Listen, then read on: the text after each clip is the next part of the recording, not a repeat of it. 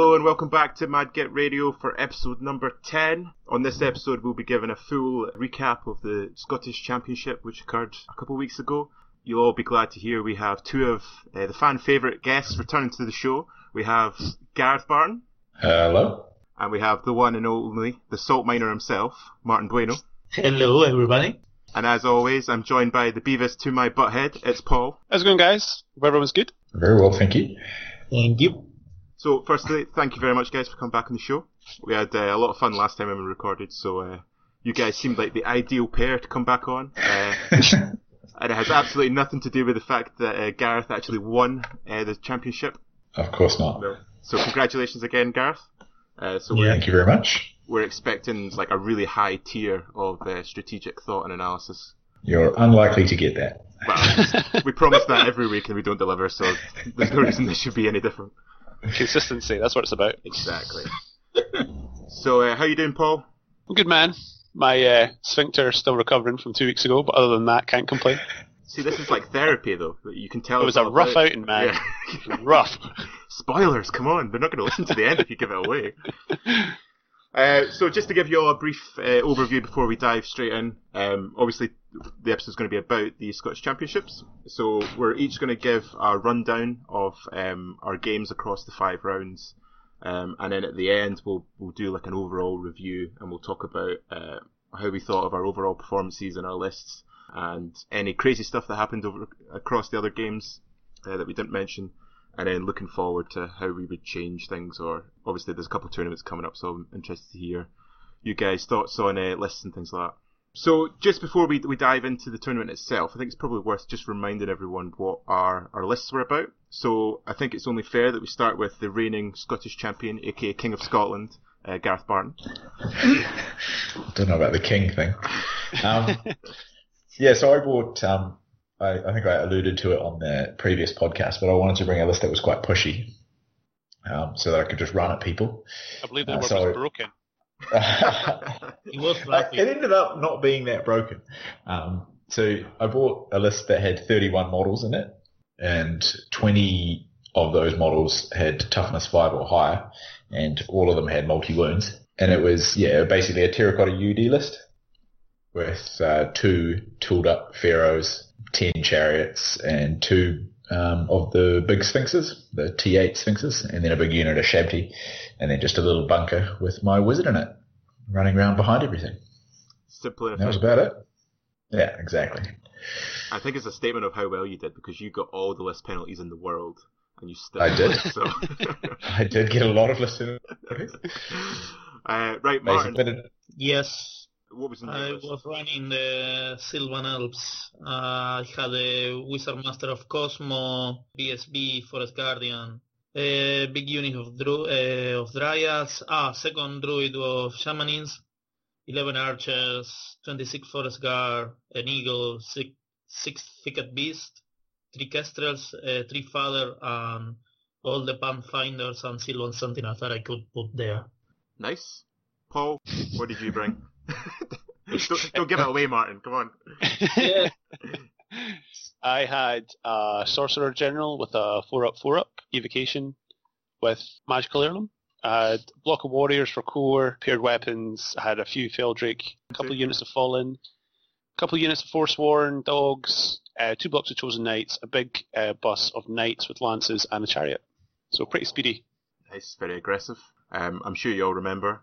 I had big blocker, heavy infantry, two wings crossbows, uh, a scoring dart of knights, uh, some state militia, a prelate general with a locket, uh, martial BSB. Um, I had a wizard with alchemy. I had two units of rangers, two units of riders with repeater guns, and then two units of chickens. And I had the arcane altar with uh, foresight. So, before everything kicked off, what were your your expectations and your overall thoughts going into the tournament? Paul, how about we start with you? I think since 2.0 dropped, I'd say that um, game-wise, I've been actually doing okay. I've been winning more than losing, so I was fairly optimistic.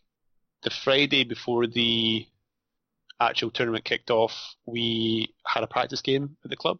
Some of the guys were up um, early, so that was pretty good. So I actually played Deej and his dwarves, which was pretty good. So my uh, game one was going to be facing off against Tim's dwarves, so that was ideal for me. Um, and that went really well. Got a good win out of that, so I was pretty positive, pretty happy going into the tournament. Was really looking forward to it. Nice. Martin, what about yourself? Well, I have a blast. I think it was a great tournament. Not because of my performance, but it was a great tournament. No, it was my first big, really big tournament for me. So yeah, it was great, and I have a lot of fun. I managed only to play with one of the Scottish wildlings, so every everybody else was new for me, so it was great. And yeah, I just wanted to roll dice and everything. It was great for me. Okay, so what were you like? Did you have any expectations going into the tournament, or were you just kind of going there just to Uh, see what happened? I was expecting to finish last, but Nick In your face, Mark. Yeah, Nick and Paul did everything in in their hands to fuck me, uh, and they fuck me. Uh, no, I blame Alex for this because I managed to win him, but that's going to come later. No, my, that, my own expectation was having fun. My list wasn't that good, so I wasn't expecting to finish on the top tier. Okay, Gareth, what about you? Aside from the actual list mistakes that I made and got penalties for with my list, I, I did make some quite big mistakes with my list. The two sphinxes that I, I bought were the dread sphinxes, which are great if everybody has monsters, but are terrible the rest of the time. They're just not as good as the other sphinxes. So that was probably a bit of a mistake. And then I think I didn't have enough spells as well. I only had four spells. So I wasn't actually happy with my list going into it but it is a very hard list. Like it's it's easy to play because you just run at people, and it's very hard to take off the table because everything's so high toughness. So yeah, I wasn't expecting to do super well, um, but yeah, I would have been unhappy if I hadn't got top half probably. Okay, because uh, you managed to get a practice game in on the Friday, didn't you? I did against Tim, so uh, Martin's first opponent, um, which I won uh, 17-3, I think. Um, Tim's a very good player, uh, but I just managed to get some yeah some good charges off, and it was a, quite a tight game. The score didn't really reflect reflect the game. Yeah, 'cause I Um, kept looking over and Tim kept like shaking his head. so it wasn't going well. No, it was it was like legitimately a close game, um, just very swingy. So yeah, cool. so I was I was not super, super not expecting to do super well coming into it. That's how I'll set it up. Okay. What about you, Andrew? I, I kind of set myself a goal that I wanted to do well. so I, uh, I honestly, I would have been unhappy if I'd finished um, in the bottom half of the table. Oh, Uh, uh, yeah, no, I was confident. Like I'd had some good results. I knew what the list could do. I'd practiced it a lot, so I was kind of going in it thinking there was no reason why I couldn't do well. And it was just just a case of performing. And then I had a practice game against Tim on the Friday, which is actually insanely helpful because I hadn't played in a week, which is really isn't that long. But getting that that game in on the Friday, like I made three or four really big mistakes in that game. Like the mortars, for example, I, I went it back into 1.3 in my head, and I put the mortars behind my infantry, and they couldn't see shit. Ah, yeah. And it wasn't until like the shooting phase in turn one, I was like, ah, fuck myself. That's good. but that was a good mistake to make on the Friday and not the Saturday. So um, I actually think, yeah, I think the Friday the practice game was insanely helpful going in. Um, so our round one matchups. Uh, now you guys can correct me if I'm wrong, but um, I was uh, matched up against the lovely Barry Lynch, who had all the crushers in the world. Uh, Gareth, you were matched up against uh, Guillermo, aka Spanish Stallion. Is that right? Spanish Stallion. Yep. Um, Martin, you were matched up against Jack Austin, yes. and Paul, you were playing Tim. Yep. Cool. Right. How about we start with uh, the King of Scotland himself? So, Gareth, how did uh, your round one game go? um, it was it, it went well um, for me. Uh, so it was um, yeah against Guillermo's lizards, um, and so neither of us had any chaff, which is great when you've got a list that just wants to run into people. Um, so I essentially lined up in front of him. So um, and he he was generous enough to line up across from me. Um, I think he took the first turn, if I remember correctly. Um, and I, yeah, so he got off a bit of shooting, some spells. Um, second turn, um, I marched everything forward, um, just keeping keeping some longish charges um, on his uh, the Raptor bus with his BSB into in it, um, and then yeah, basically just parking everything within a, a good safe charge on Swift Stride eight. Um, and then, so yeah, he got another turn of shooting, didn't manage to take anything off. And then, um, yeah, the, the no chaff for either of us played its part there as I got off five charges with my five combat units. Um, and the game was essentially over at that point. Um, yeah, I just slowly, I mean, I didn't really blow through anything. You don't, you don't really blow through lizards. They're too, they're too hard. Uh, but I did grind through them because you can't really outgrind terracotta UD. Um, and so I finished up on a, on a 20, uh, 20 nil. Um, yeah, I was next to Guillermo and he was sweating at the end. I was literally sweating by throwing dice. It was hilarious. Are you saying sweating or sweating? Both. No, sweating. both. Like, both. yeah, yeah, yeah. Why not both? Actually, both. But he was a he was a lovely guy to play, and um, yeah, we talked about the game afterwards, and yeah, it was good. I had a really I had a really enjoyable first game for the tournament. Good. I always like that about playing G actually, because um, was really good for talking about the game after it. And Yeah. he's, he's like he's quite self-critical of himself as well when he talks about it. So it's it's useful for both parties, I think. Yeah, definitely. Okay, so how much do you think the the toughness five? Obviously, you've got four more games, but the toughness five, how much did that play? I mean, it is massive. Um, there were like, I mean, I'll talk about it later, but there are there were several several times where my chariot units got charged. So, as in the opponent charged me, and I won combat, which I mean should not be happening with a chariot unit. Yeah. Um, and to be fair, they're tooled up chariot units. They've got the the, the pharaoh in them who gives the unit, you know, high weapon skill, and so they're not they're not bad by any stretch of the imagination. Um, but yeah, the I mean T5 is, is difficult for a lot of people, and the T8 on the Sphinxes, that's sorry, the you know resistance eight on the Sphinxes is even harder to deal with. Um, Yeah. you you do lose a lot with terracotta in that you can't heal really. You can only heal one wound per spell, um, whereas chariots would normally heal three. Uh, but I think on balance, you probably do lose less. So yeah, it's uh, I think it, it it it makes a big difference. Yeah. And was uh, G's shooting just not enough to, to break through? Yeah, I mean, he only realistically had two turns of shooting. Yeah. Um, I think, you know, I think he took a chariot off each unit probably. Um, but, you know, one of, I think the unit he was focusing on uh, was parked in front of his, his skinks.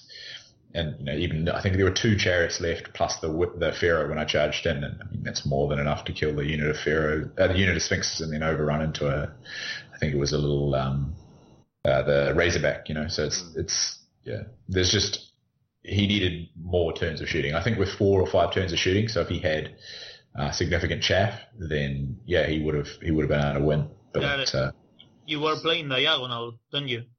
yeah, yeah. Yeah. And what was the secondary for that one? Um, what was the secondary for the first round? Uh, it was capture. No, secure Oh, target. target. Yeah, Secure target. Yeah, Okay, It was the same for everybody. that's Yeah. right. That's right. Okay, so that was a 20 0, so that's you right up to the top of the, the then. yeah. I was up, up table two after that. Yeah, nice. Okay, Martin, how did it go for you?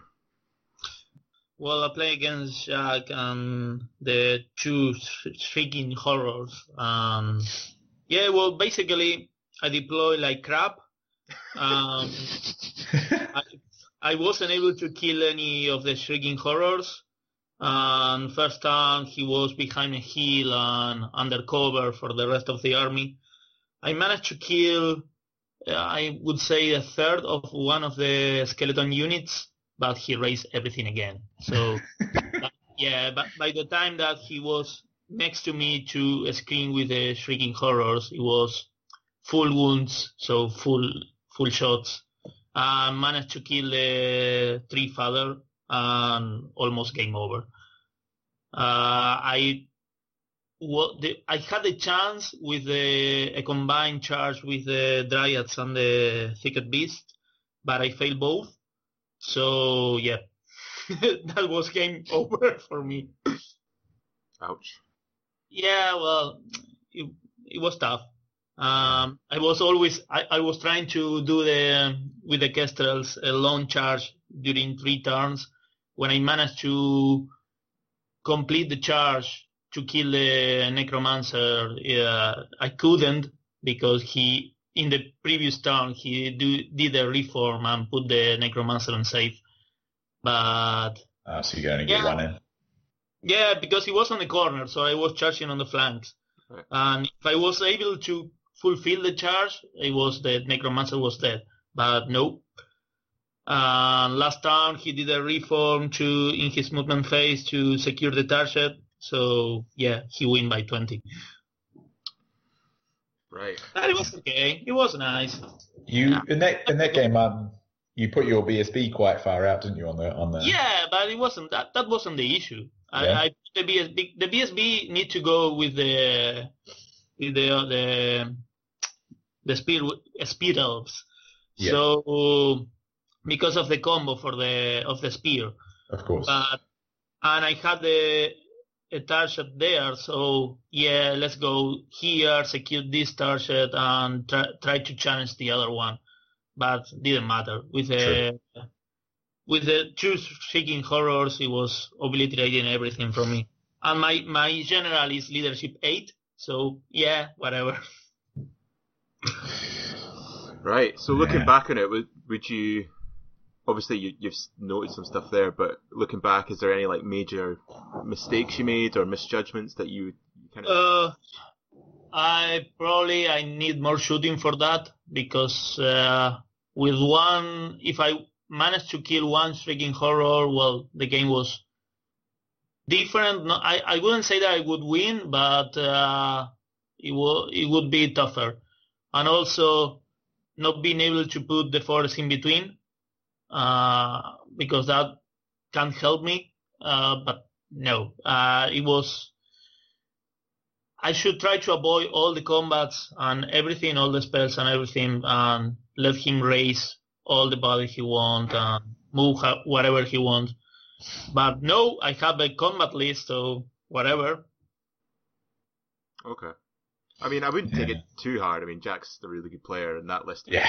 very Oh, no, hard. he- So He play nice. Yeah, yeah, yeah. No, no. It, it, of course, you always play against another one. Yeah. Uh, no, but it's okay. I was expecting that. Uh, my plan was not to by 20. No, seriously, I was expecting that. It's like I don't have anything to kill it. If I manage to charge them, uh, he's going to have distracting or minus one to hit and plus one to hit and stuff like that. So yeah, uh, I can't. Yeah. Yeah. Okay. As as horrible as it sounds, like sometimes losing big on the first round isn't actually that bad a thing because you can exactly. yeah you can start to climb again. So yeah. Yeah. Okay. So um, Paul, how did your first game go? Well, Well, here we go. so uh, as you mentioned, I was facing up against uh, Tim's dwarves. It was refused flank and secure target, as we've said. I think Tim dropped for first turn, and it was funny when we were doing the deployment. One of the first things he did was he whipped out these two big dice and he ba- basically put them into the corner, and he was like, "Always know how you know much space your army needs to fit in," and he was like, he was basically just going to corner camp Right. and he probably took maybe five to ten minutes to do his deployment, um, thinking about whether or not he wanted to do that. Yeah, uh, and then he didn't. He, he very sensibly spread out his army across the entirety of the board, so that I basically couldn't go for any one thing, and then that would provide an easy overrun. So it was really kind of spreading out the threats across the table. So his deployment was very good.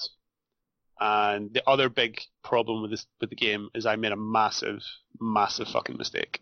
On my right flank, there was a, a piece of terrain that was a ruin. Although it wasn't a ruin, it was actually a piece of impassable. Oh no. So I'm looking at deployment going, Oh. shit man, I've got like four units with Strider that does not give a fuck. I'm well charging over that ruin. And then we go we were starting moving shit around and I'm like, wait a minute. um, because he had basically positioned more like expensive units behind the impassable. So I'm thinking if I get into that war machine, I can overrun and I can get into his king's unit and like basically go, get those points. But he had very sensibly got uh, one unit of each of the hold guardians on each of his flanks. So basically, that fucked a lot with my movement, um, and he was basically able to keep me pinned into that corner. And with the, all, the other big thing about his list, we said that if his shooting turns up, I'm in trouble. Yeah. Yeah. And it turned up one of the organ guns. So he had two organ guns and he had two engineers with the with the Worm Slayer rockets, and they did really well against the Chosen Knights. Um, so by the time one unit of Chosen Knights had actually gotten out, um, and because he had deployed quite far back, he was basically guaranteeing himself two unit uh, two turns of shooting. So that, yeah, by the time he got anywhere near attacking anything, that unit was absolutely wrecked. And then the knights basically got up onto his other flank, got one of the war machines, but by that point they were kind of outpositioned. cleared a charge on a unit crossbows. They fled, and because of where the terrain was positioned, they fled behind the hill, Right. and there was no other unit for me to redirect into, so which basically just caused a failed charge. And he had set up his hold guardian unit to come into the, the rear of that unit. So yeah, lost those points. And then by that point it was like uh, game's over.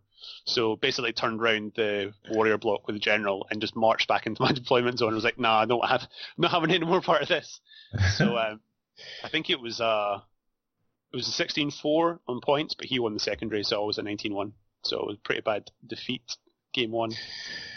yeah, that's rough with the with the ruins, or, or not Yeah. ruins, as the case may be. Yeah. And it was really annoying because we had the uh, the The map map. packs on the on the table. So if I looked at it, Yeah. and obviously I did eventually, and then I realized the mistake. And Tim's a really good op- opponent. We were we were talking about it afterwards, and he was giving me some good advice and stuff. And he was saying that he should have just basically marched those units out because you know they're, they're pretty quick. Their movement seven and eight. You can get out of there, and then you can basically redeploy. But um, I'm just really frustrated with that. And the hold guardians are so tough. You really need to charge on them Yeah. uh, especially with the knights to get the benefit of the lances because they they're not going to outgrind them. So it was a rough start, but um, like I say, it was good. Um, and one positive was uh, we finished with about 45 minutes left, so I actually got to wander around and watch some of the other games. Always that silver lining. What was always around the table? Said, uh, how about how were your game? Uh, I will explain you later. yeah, Okay, so obviously the ruin problem uh, had Yeah, a massive that was a big impact fucking on the game. Yeah, yeah, Yeah. But looking back over just like your style of play, was there anything that you would have changed, or was it just the case that that screwed you and the fact that uh, that screwed me. That screwed me big time. If I had pushed aggressively with everything, I mean, Tim had said if I had marched the warrior block up into his face, and then with several other units just into the middle, then I could have definitely gotten more points. My logic for going for the flanks was because that's where the secure targets were. yeah. And I was thinking, if I can win on the flanks, I'm fast enough that I can converge back into the middle. Yeah. Um, so where I did push, hoping that it shouldn't win, turn up, it turned up, and then that basically wiped out those threats. Uh, and because I hadn't uh, supported that with anything else, then it basically allowed him to single things out. So there's certainly things I could have did better, a couple of big mistakes, but on the other hand, it was always going to be a bit of a rough matchup, depending on how well his shooting did. Um, and to be honest, all tournament, I could not pass armor saves. Like his crossbows were like taking off one and two wounds off chosen knights. I'm like, oh my god! And that's like before the rockets are laying into them or the organ guns. Um, so just not great. But like I say, it was still good. Um, he's a good opponent. Uh, it was a pretty relaxed game for uh, for a tournament, I'd say. So it was still enjoyable. Yeah. How did you find the Wormslayer rocket, rockets? I think Is they're it- really good. I, I mean, I get for like multi-wound stuff. I'm like, if that hits and it just goes through my armor, then I'm fucked. Because Yeah. I mean, I'm running like min-sized chosen knight units. So as soon Yeah. as I start You lose one. losing, you know, four wounds, five wounds, then that unit starts becoming less combat effective. Yeah, fair. Yeah. I know Tim wasn't impressed with them. This, this is the reason why I ask. yeah. All right, He- okay. He didn't love them, yeah. They did well is- in his game one. Yeah, yeah. I mean, that's the thing. They sometimes they can just be off the hook, can't they? So, yeah. I think for the points they are, I think that they're not a bad idea. And uh, like I was talking to Tim and DJ about this because both of them were trying them. Mhm. And uh, if if you've got an opponent that lets you just shoot you, um, that isn't going to like get right up in your grill right from the get go, then they can they've got the potential to really hurt. So Yeah, I mean, I don't have any shoot, choice, so he was he was deploying them on their own, and then basically throwing them out as chaff to, to protect his other units. yeah, he did that so against me as well. Yeah. yeah, they're really effective. What about your game one, Andrew? Um, my game one went really really well. For Barry. Uh, was just scared. I don't know how to play this. I, I, I was. I was fully expecting to go into that game and uh, get 20'd, if I'm if I'm totally honest, because um, like I played against you, Paul, I think three or four times, Mhm. and uh, the the high armor is just on the chosen knights. It's just really hard to get through, and the multiple wounds that I just needed things to go my way quite early on. Um, if I had any hope of getting anything out, but luckily I don't know what I did. Um, I must have pleased the gods somehow uh, because everything went right. I I think actually Nice. across the tournament, my dice were pretty generous to me, apart from one or two uh, things which we'll come on to later on. But I, I think across the board, my dice were pretty good. Um, so Barry Barry's a lovely guy. We had a, we had a really good fun game, and Barry had all the Crusher Knights, or sorry, the chosen knights in the world. Uh, he had a block of warriors which housed the sorcerer, and he had a unit of dogs. Like you, you know exactly what that list is going to do. And uh, I won the the to choose sides, so I chose the side which had um, the most cover on it because I didn't want him getting any cover. And uh, then he just dropped everything. Uh, it was unsurprising, uh, and he spread his uh, his line right across the board, which I was I was hoping he would do because um, what I did was essentially just concentrated my stuff on one side of the table, and I put Yeah. some units on the left to slow down his uh, his right hand side of the table, and um, I, I decided early on that I was going to set I put one of the uh, the tokens just outside his deployment zone, so if he'd wanted to contest for it, he would have had to have diverted one of his chosen knight units to sit on that objective all game, which he wasn't going to do. Um, so I sent one unit of uh, the the knight dart round to go grab that, and that's basically all they did all game because he ignored them. So they got that objective for me right from the get go. And uh, my shooting dice were really good, and my magic dice were good, and um, so his turn one, he moved right up, right in my face, and I actually thought that turn that it was going to be really painful because that list is so fast. Um, and my turn one shooting in Magic wasn't actually all that great, so I had to deploy my chaff much earlier than I, I would have liked. Um, but turn two went fucking bananas, and uh, the crossbows were doing like three or four wounds each, and then the rockets went absolute tits crazy and just obliterated a chosen unit, and then the mortars, the mortars were chipping in, and it was even like like little things that were just going my way, like um, he sent his unit of dogs round a hill to war machines, and um, the only real answer I had to them was uh, if one of my mortars got lucky and hit them, and the, the mortar hit it and blew the unit away. So it was just those little things that were just going my way all game, and uh, Barry just started drinking quicker and quicker, and just smacking to the tins towards the end. And then I managed to trap his general's unit, and I got a flank charge with my, my spear block, and it just blew them apart with his general in it. Oh. Um, so yeah, it it finished 15-5 to me, but it could easily have been higher. Um, because Barry actually misunderstood the objective, um, because it was secure target, and he thought that um, if you contest it, no one gets it, but it's actually more scoring units, you get it. Yeah. Um, so he, he Right. he played his final turn thinking that, and it, when it came to me, I was like, you know, I can just move on that and take the, the second objective off you. And he was like, no, I didn't realize that. So um, we just decided to play it like Barry thought because I did th- we didn't have enough time to go back and do his turn, and it wasn't particularly fair to take that off him. So we drew the objective. So that could have been you know an 18-2 in the end, and actually it could have been higher if I uh, managed to take off um, a few more of his warriors out of that big block. But I really can't complain because everything kind of went my way. Uh, so that Someone that doesn't know you as well as I know you, Andrew, would say that you opted to lose those extra points so that you didn't go as high on the on the tables okay, for game two. that would Yeah. be a vicious and slanderous lie. Um, nah, I'm only kidding. um, he was he was setting the he was setting the scene for his later uh, cup victory in exactly, the, uh, exactly. on the on the one tournament that matters, which I'm sure he'll mention later. Uh, it'll come up. It'll come up. Um, Yeah, See, when your spear block charged his his gen, his generals unit, you said that they exploded. Were you, were you doing significant wounds, or was it just combat res? Um, it was a bit of both because he only had he had his general and um, he had his general on the side that I charged, and he had one knight. Yeah. Um, and when I charged, like that unit is deceptively hard, that spear block unit, uh, because because the hatred and the the battle focus. There's t- 27 speed attacks going in with hatred and battle focus. I don't think I got less than 27 hits every single time they got into combat. Oh, Yeah. shit. There was actually, I think against Barry, it was like 30 something hits just because of battle focus. And um, he allowed me, because I've got multiple ways to get reroll to wind off as well. I had that. And the unit just evaporated because it's just so, so many wounds. It doesn't matter that they're all relatively shit. You're going to fail. And um, when you've only got, you know, 9, 12 wounds in that unit, it doesn't take Yeah. a, lot, a little bit of bad luck and then you're losing lots of models. So, Okay. yeah, really good result. Uh, really pleased. Nice. Uh, Barry was really good fun to play against as well. We had a good laugh. Um, and like, I think Barry made a couple of mistakes as well, which helped, just like in his position and in his decision making later on. But like we were talking about that at the end, because Barry hadn't managed to get many practice games in before, so I think it was a good experience for him because he's thinking about taking a similar list to ETC. So uh, Mhm. it was it was a good learning experience.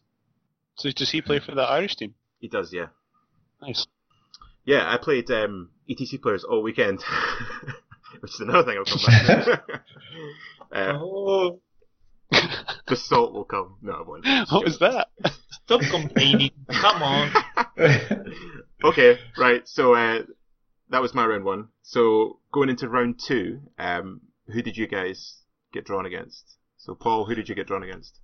Uh, I was up against uh, Chris Bond. Chris Bond, uh, Martin, It's Infernal. Uh, Alex Thomas. Alex Tom, and that was the Dread Elves. Dread Elves, yes, with all the churches. Yeah. Uh, and G, who did you get drawn against? I had Tim. Oh, okay. So how about Okay. you, you kick us off then? Um, so sadly for Tim, this was actually the second time we'd played that weekend because I, I, as I mentioned earlier, we had our practice game the night before, and so you know we had joked at the start like, oh, you know, should we just shake on it and take the score from last night and all this stuff, but um, obviously that was somewhat in my favour, so we decided to uh, redrop and, and have another crack. And we started out doing the, the you know one for one dance of, of deployment, um, and then Tim decided to drop everything um, to get the, the first turn.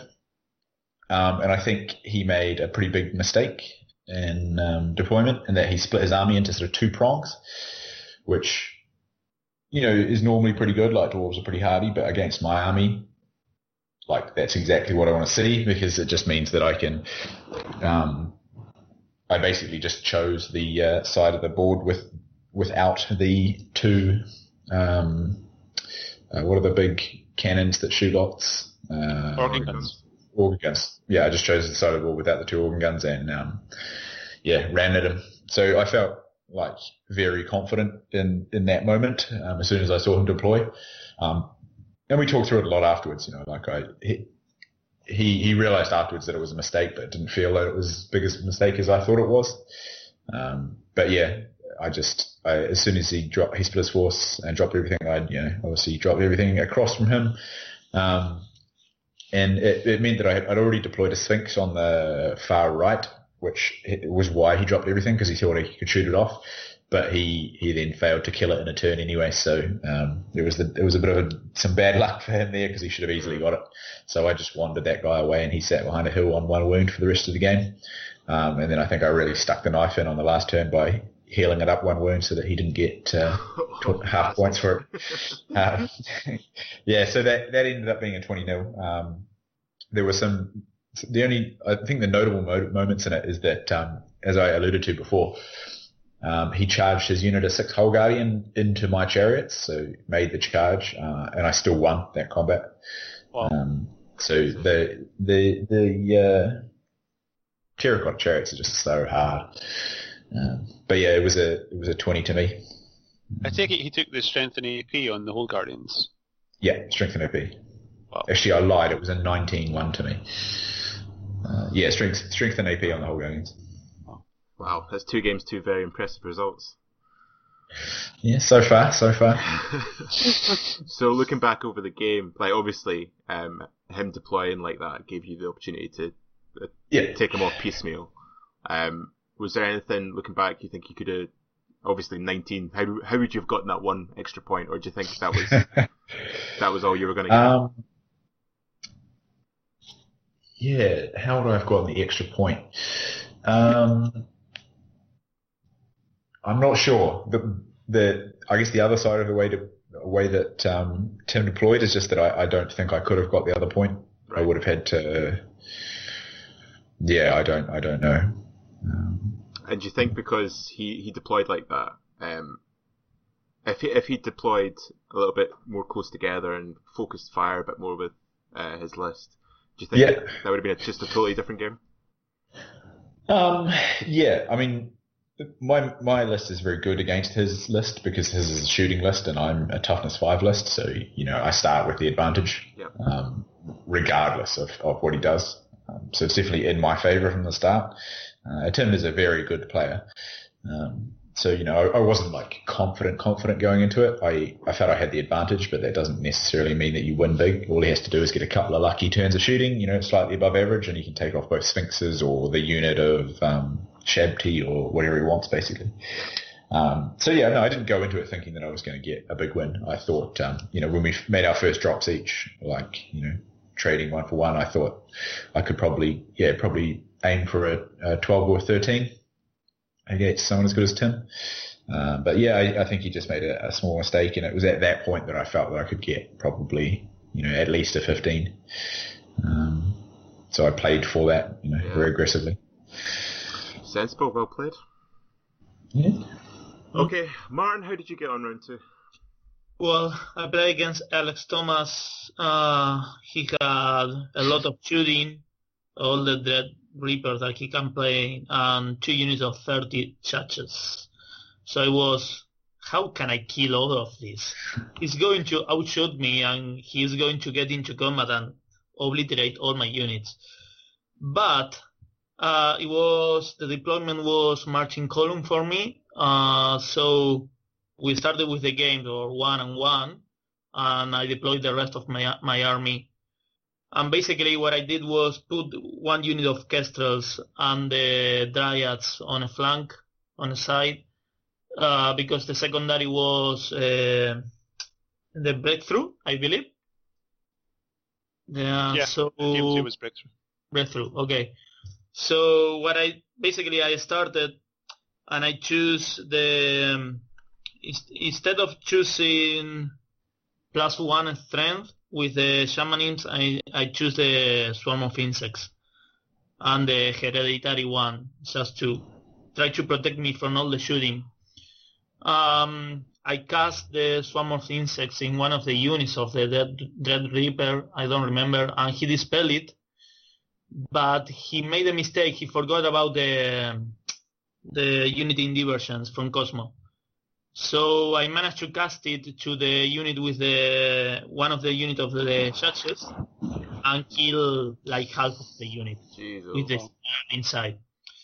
So it was like, okay, it's not looking that bad. And the Kestrels were the MVP of the of the match because they managed to uh, uh, charge on a flank uh, one unit of the the repeater auxiliaries, and basically he deployed all the auxiliaries and the and the ball throwers on one side and the chassis on the other. So the Kestrel killed one by one, overrunning all the units. Uh oh. yeah, all the shooting was dead you know, because of the Kestrels. And he was shooting to the Dryad, so yeah, okay, shoot to them. I don't care. Instead of killing the others, the, the other units. Uh, when he managed to engage in combat, the unit with the general was dead in turn two. And the other unit with the BSB, he charged me to the Thicket Beast in the forest. So he did like, I don't know, 30 something hits, um, Yeah. almost most of the wounds. But I think I was with one full thicket beast and one wound on the other. I, okay, but I'm a star, so I don't care. Uh, so I stayed there. He was, oh no, and then I charged with the. Ah, he also charged me with the um, the Medusa Yeah. on the flank, and then I countercharged with the Treefather to the Medusa. Oh. Finish finish the finish the unit, and the second unit came, and I managed to kill almost all of them. He was only one rank left, and the BSB, and it was turn three. It was the st- uh, his turn three.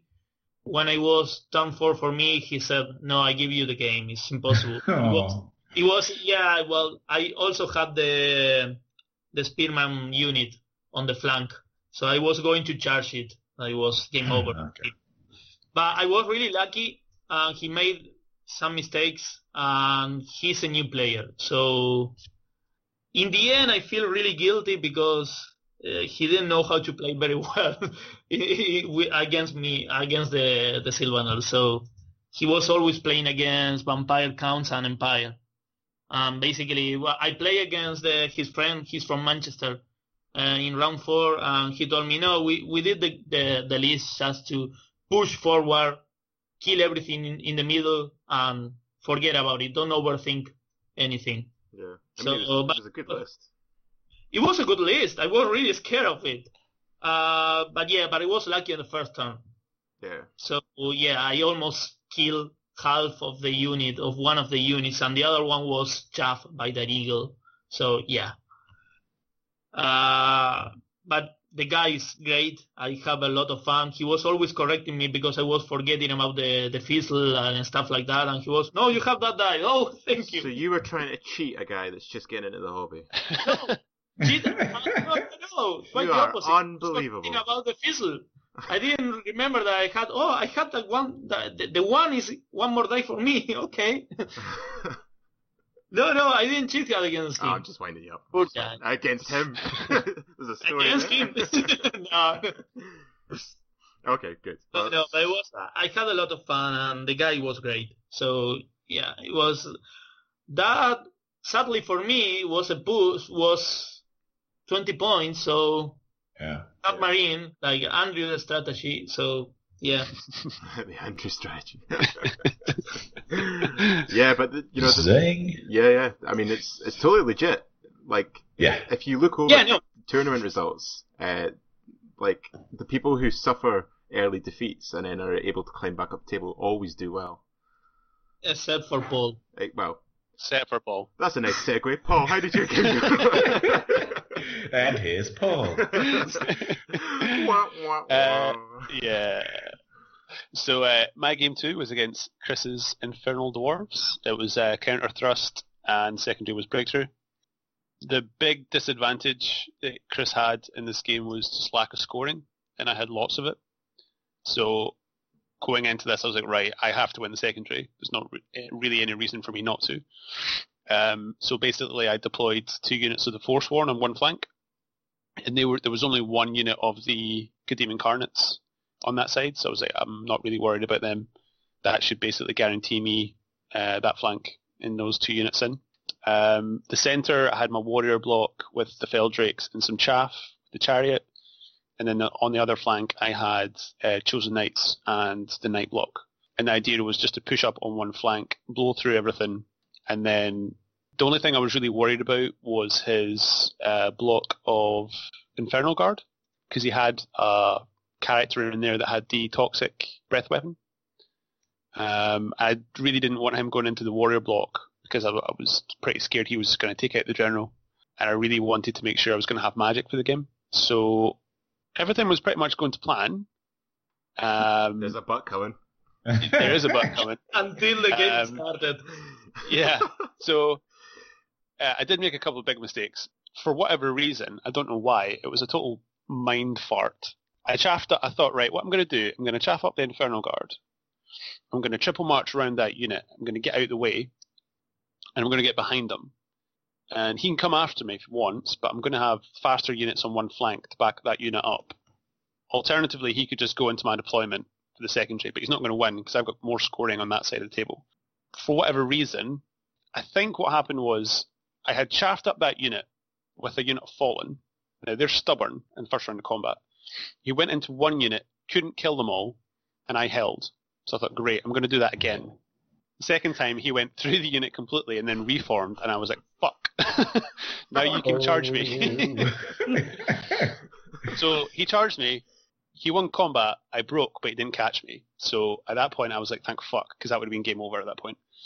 Reformed, and it actually turned out that my warriors and his Infernal Guard block were in combat for most of the rest of the game, and the warriors actually did really well. With evocation, I was doing as much damage to him as he was able to do to me, Hmm. so that was really good. The flank that I had all my fast stuff in, I think I charged his BSB uh, with the Chosen, and his BSB uh, was mounted. Um, had him on that flying guy. Can't remember if it was the the bull or what was it. I'm just looking at his list. Sula Lamasu. No, no, the BSB was on the bull of The Shamut. Shamut, the bull of Shamut. Yeah. Yeah. So chosen unit went into that, did a couple of wounds. Uh, I won combat and he stuck. I thought, right, fine. I'm going to outgrind that bastard and I'm going to blow through, no problem. That didn't happen. I see could another not. butt coming. Yeah, second butt. That didn't happen, and I I think in the next two rounds of combat, I think I did one more wound, and then just couldn't kill the guy. And then he basically that by that point it was like turn four, and then his general got onto the flank and finished them off. So that was pretty frustrating.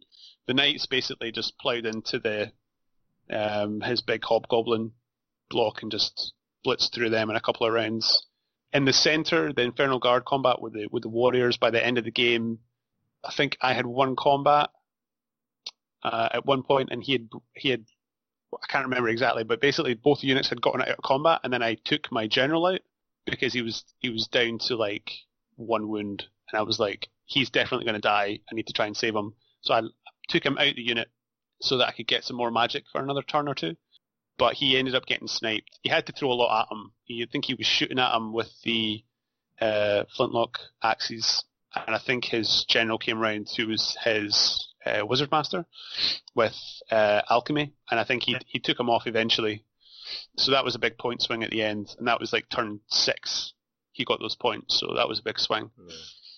But yeah, beyond that, I mean, it was pretty tight. I mean, we killed a lot of each other's stuff, but because of those points at the end, and because I couldn't kill his BSB, he ended up getting a 15-5 win. But because I had the secondary, it went to 12-8. So in the end, I was kind of happy with that because I had made a couple of mistakes, and it could have went a lot worse.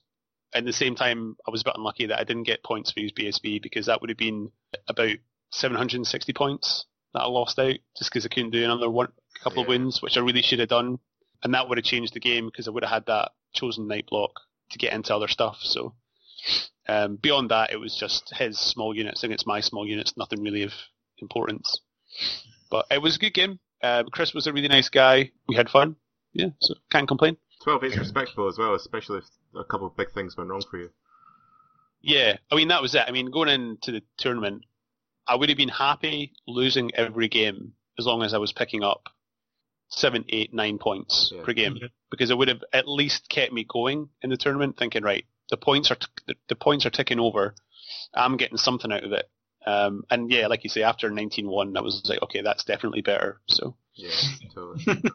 it's an 800% increase. that's pretty good. that is good. Pretty good. good. What about your last Right. game or Uh, second game rather?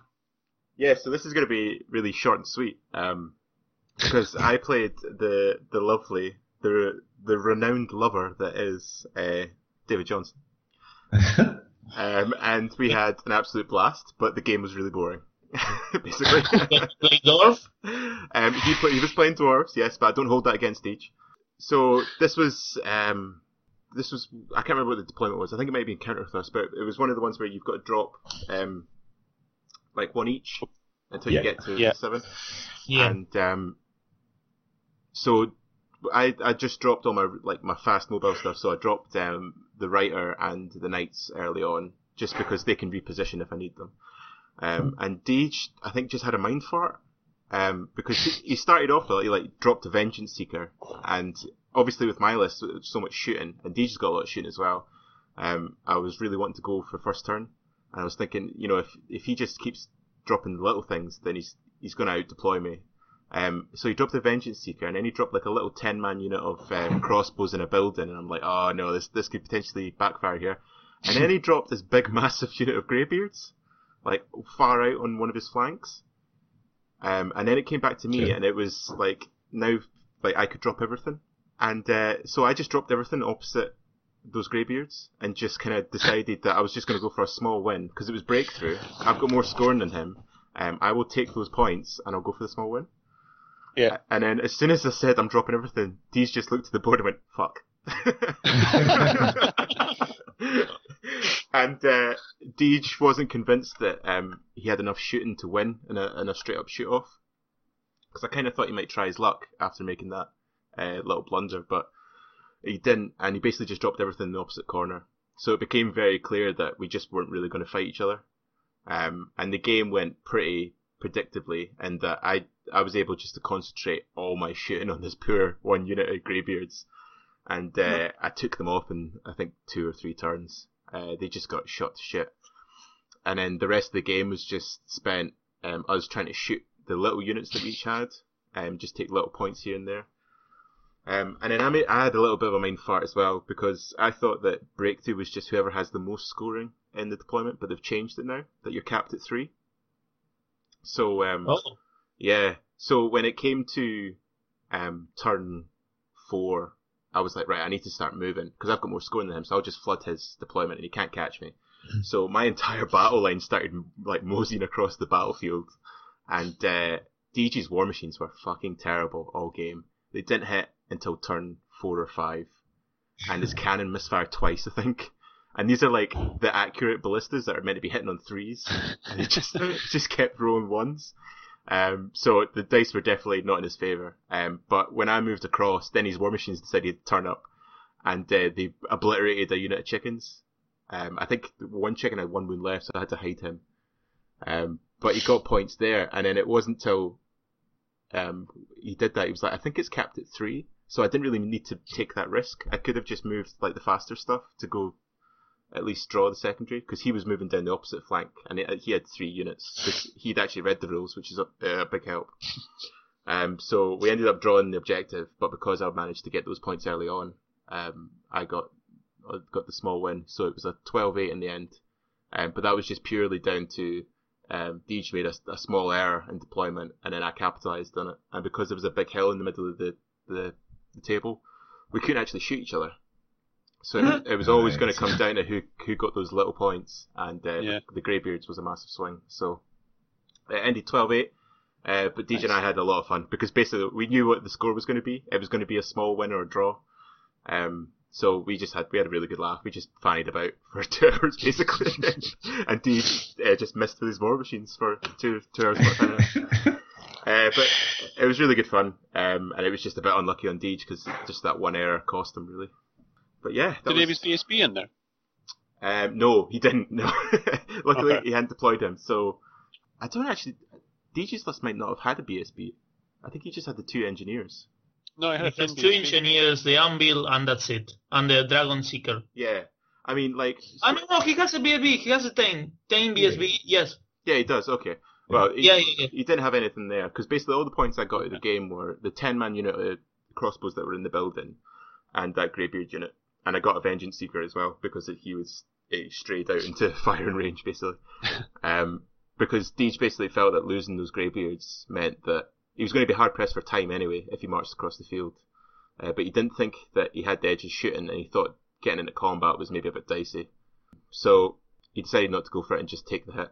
And uh, because my shooting was quite hot all tournament, uh, I managed to capitalise. So yeah, Nice. happy with that. 12-8, uh, and it was good fun. Bonus. Cool. So, um, moving into the final round of day one, um, who were we all playing round three? So, Gareth, you're obviously up at the top table by this point. So, who are you Yep, table one. Um, I played uh, John in this game. So Nasty ogre list. uh, John Turner with the Bombardier Elves. Bombardier uh, elves. Sorry, Bombardier Ogres. Yeah, Bombardier Elves would be cool though. Yeah, that would be That'd cool, yeah. That would be I, fun. I love it. Yeah. Um, yes, Bombardier Ogres.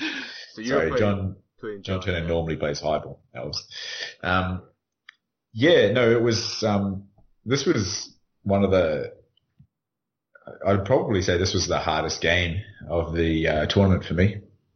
It was a very close game, but uh, I got a, a reasonably early, a reasonably reasonably small advantage early on because again, um, on I think turn one, so yeah, John dropped everything to go second um, because he's got 24 inch range. So he obviously knew that I was coming towards him. So I, I moved up everything. Um, and then in his turn one, he charged his Tusker unit. So three Tuskers, uh, with car- uh, you know, three Tuskers into my chariot unit. Um, and he also charged in one of the little three man bruiser darts, um, just onto the edge. Um, thinking that it would, you know, it would take off the unit, like it would crumble it down. Um, but I won that combat um, and pursued his Tuskers. Um, and to be to be fair, I knew I was I knew I was going to win that combat when he charged in. Like it's that's you know the the Tuskers are good, but they're not going to go through that. There's too many wounds in there. I have too many attacks, even at strength four, you know, not on the charge. Um, and uh, yeah, so I won that won that combat and then char- uh, pursued the Tuskers and I caught them, and it meant that in my turn, um, I had a, a charge onto his bombardier unit. Um, it was like the first bombardier unit, so it should have at that point it should have been like a pretty safe game. Um, but I think it was a, a six or something like that on Swift Stride, um, and I failed that charge, so that kept the game quite tight. And uh, yeah, but I mean, after that, like on, I think yeah, I think on my turn three, I then did get into the unit of bombardiers, um, and yeah, so it was it was a close game even with like those few things. Um, there was a, a real uh, a buck clencher moment later on when uh, it was my lines were getting spread out enough that I had to move my bunker out from behind one of the other large units. So basically, I just kept my bunker behind a large unit the whole game, so that he he wasn't able to shoot it without hard target. You know, like my wizard would just be peeking around the corner of some chariots, something like that. But late in the game, I had to move it out, um, and he shot at it with his two remaining units of um, yeah bombardiers, and uh, he killed all of the he killed the ten horse or horses, and then did a wound onto the hierophant, but failed to failed to do the uh, additional two wounds. So yeah, managed. To, I was I was not happy. I thought he was going down the hole, but yeah, I managed to managed to pass that, and then after that, we just danced around for a little bit. Um, I pulled back towards the end of the game rather than committing everything um, in order to get get the objective. Um, yeah, and it ended up, um, I think on points or something, it was an 11-9 to me, and then I got uh, I had the objective, so it was yeah a 14. 14-6, so a, a very close game, yeah. um, and it easily could have gone either way. Yeah, of all the shooting lists, I, I would have thought that one would have been the one that to give you the most chip, just because the, the volume. Yeah, absolutely. Yeah. Absolutely, yeah. Um, yeah, I mean, if he'd been able to concentrate all three of his bombardier units onto one unit of chariots, I think he can take it off in one turn. Yeah.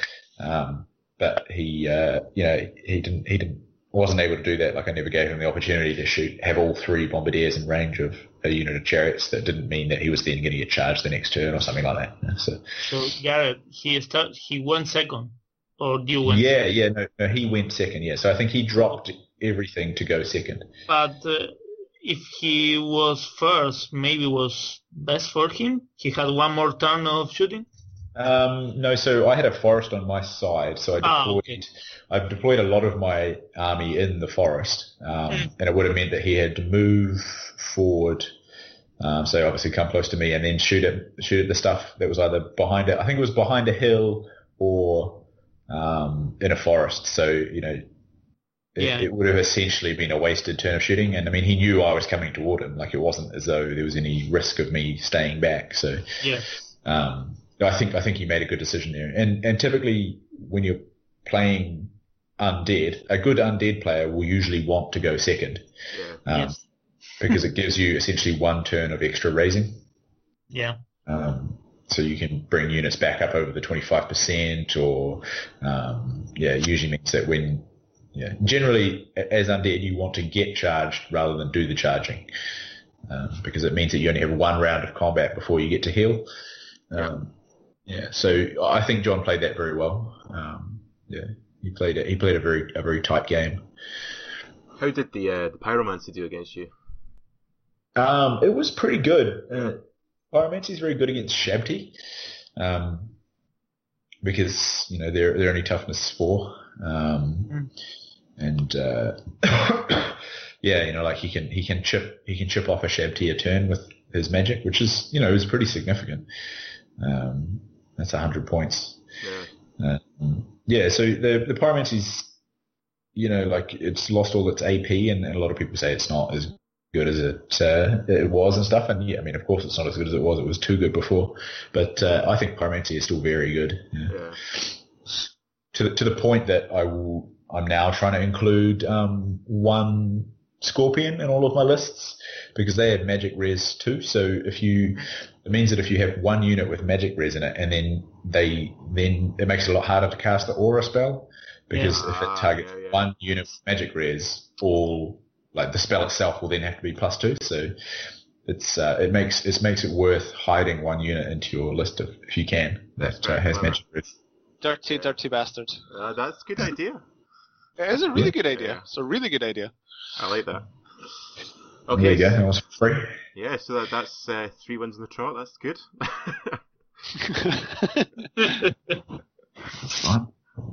Right, Martin, how Still did your third game go? Uh, I play against Nick with the Beast Herds, so it was really, really funny. Uh, every time that I play against Nick is really funny because it's a close match and he's a Strider for us, so no matter what, I cannot make him to take the this.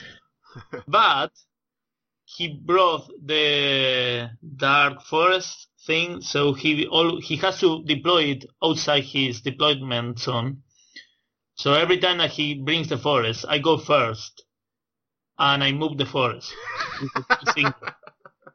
so he's always pissed because oh shit, now he's going to move the forest. Uh, and he has to do shenanigans to put the, the wizard on the forest inside the unit. Uh, so it was funny. Uh, no, it was it was a close match until the end. I man, ah, ah, it was the round that Felix said that it was a prize for someone that makes a charge of win uh, with an 11 or 12. Yeah. So I was always trying to do that uh, because I wasn't getting the the poo now. Uh, I already had a 20, so it was oh no.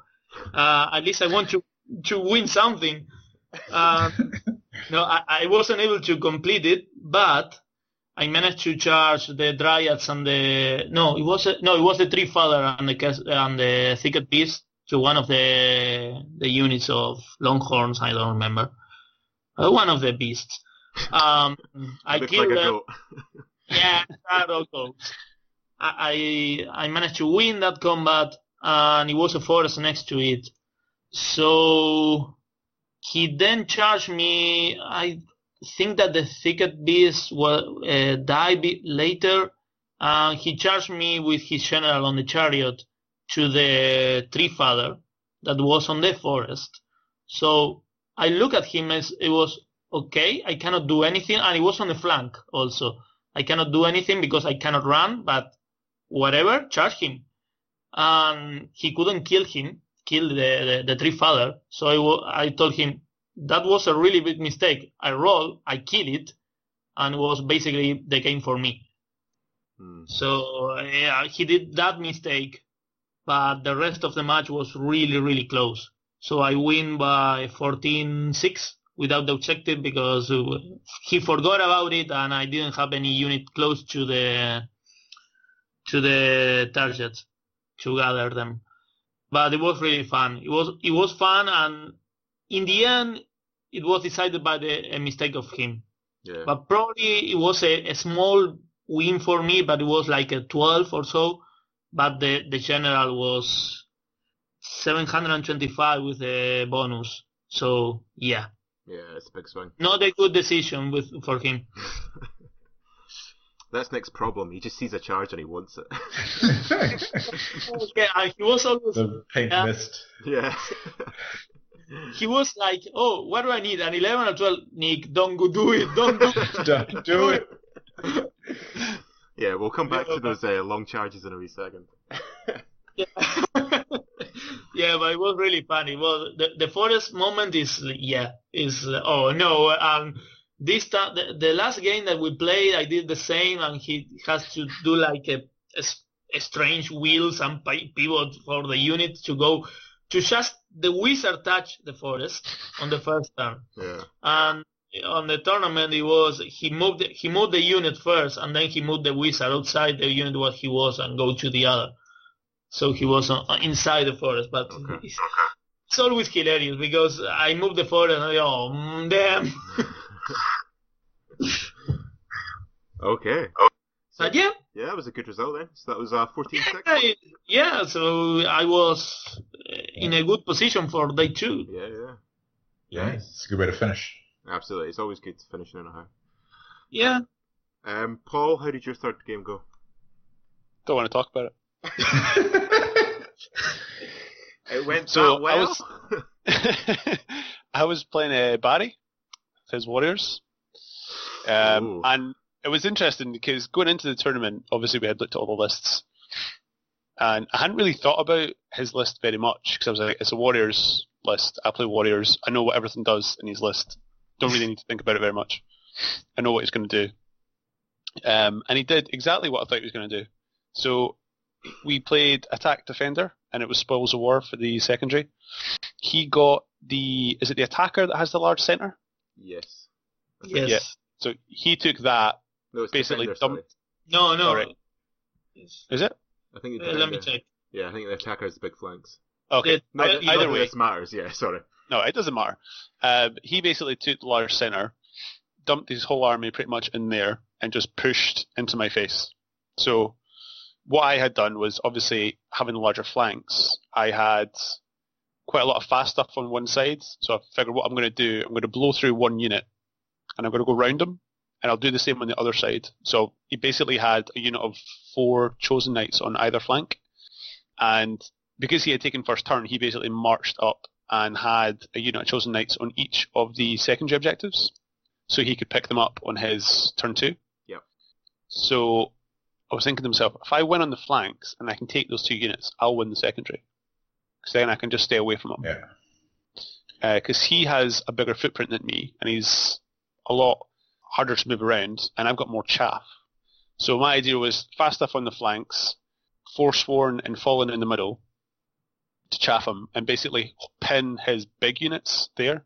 He had left his warrior block kind of in his deployment for his wizard just to cast for it- whatever he could see. So on my left flank, that worked. He charged his chosen knights into the Feldrakes through the woods, didn't take a fucking single DT. I was like, alright, okay. the Feldrakes did pretty well. I think he might have won the first round, but I stuck. And then I charged them in the rear with a unit of Forsworn. I won that combat, uh, chased him down, Yeah. and then picked up the secondary on that side. So that flank worked. I was quite happy with that. The other flank, not so much. There's So another blew through his dogs. Yeah, yeah. Story of my fucking life, man. Um, Chosen Knights blew through his only chaff unit, where he's which were his dogs, Yep. and they had to overrun, say, six to get off the hill, and they went five. So they stayed on the hill, which meant his sorcerer could just cast everything he wanted on them. He got the silver spike off because I can't dispel spells apparently, and it's obviously a bolt thrower that went through the flank oh, of no. the Chosen Knights. Oh, So that killed like two. Oh, So I was sake. like, okay, that, that unit's fucked. Basically, I kept the knights back in my right hand corner so that once he had pivoted his large blocks to go towards my right, I could maybe get a flank charge. Because I knew he was going to come round, he's going to try and wheel round, and he's going to try and get the, the stuff that I've got on that side. On the, my far right, my chosen knights, my second unit went into one of his units, and I was pretty happy because I was getting some evil spells off, so I was getting like rerolls to hit, rerolls to wound, and they did really well actually. I think I might have charged him, so I was going first, which helped as well. I basically got that unit down to one knight. I think he only had one or two wounds, and my unit was pretty much full health. He had done very little to me, but for the rest of the game, they decided that that was all they were going to do, and they weren't going to do any more damage, and that basically held that unit in place. So I thought, right, fuck this. I need to put in the I need to put in the warriors. I need the extra res. So I put them in, and they were just clipping on the corner, and still couldn't beat him. He was passing his. I was winning combats, but he was just passing his break checks.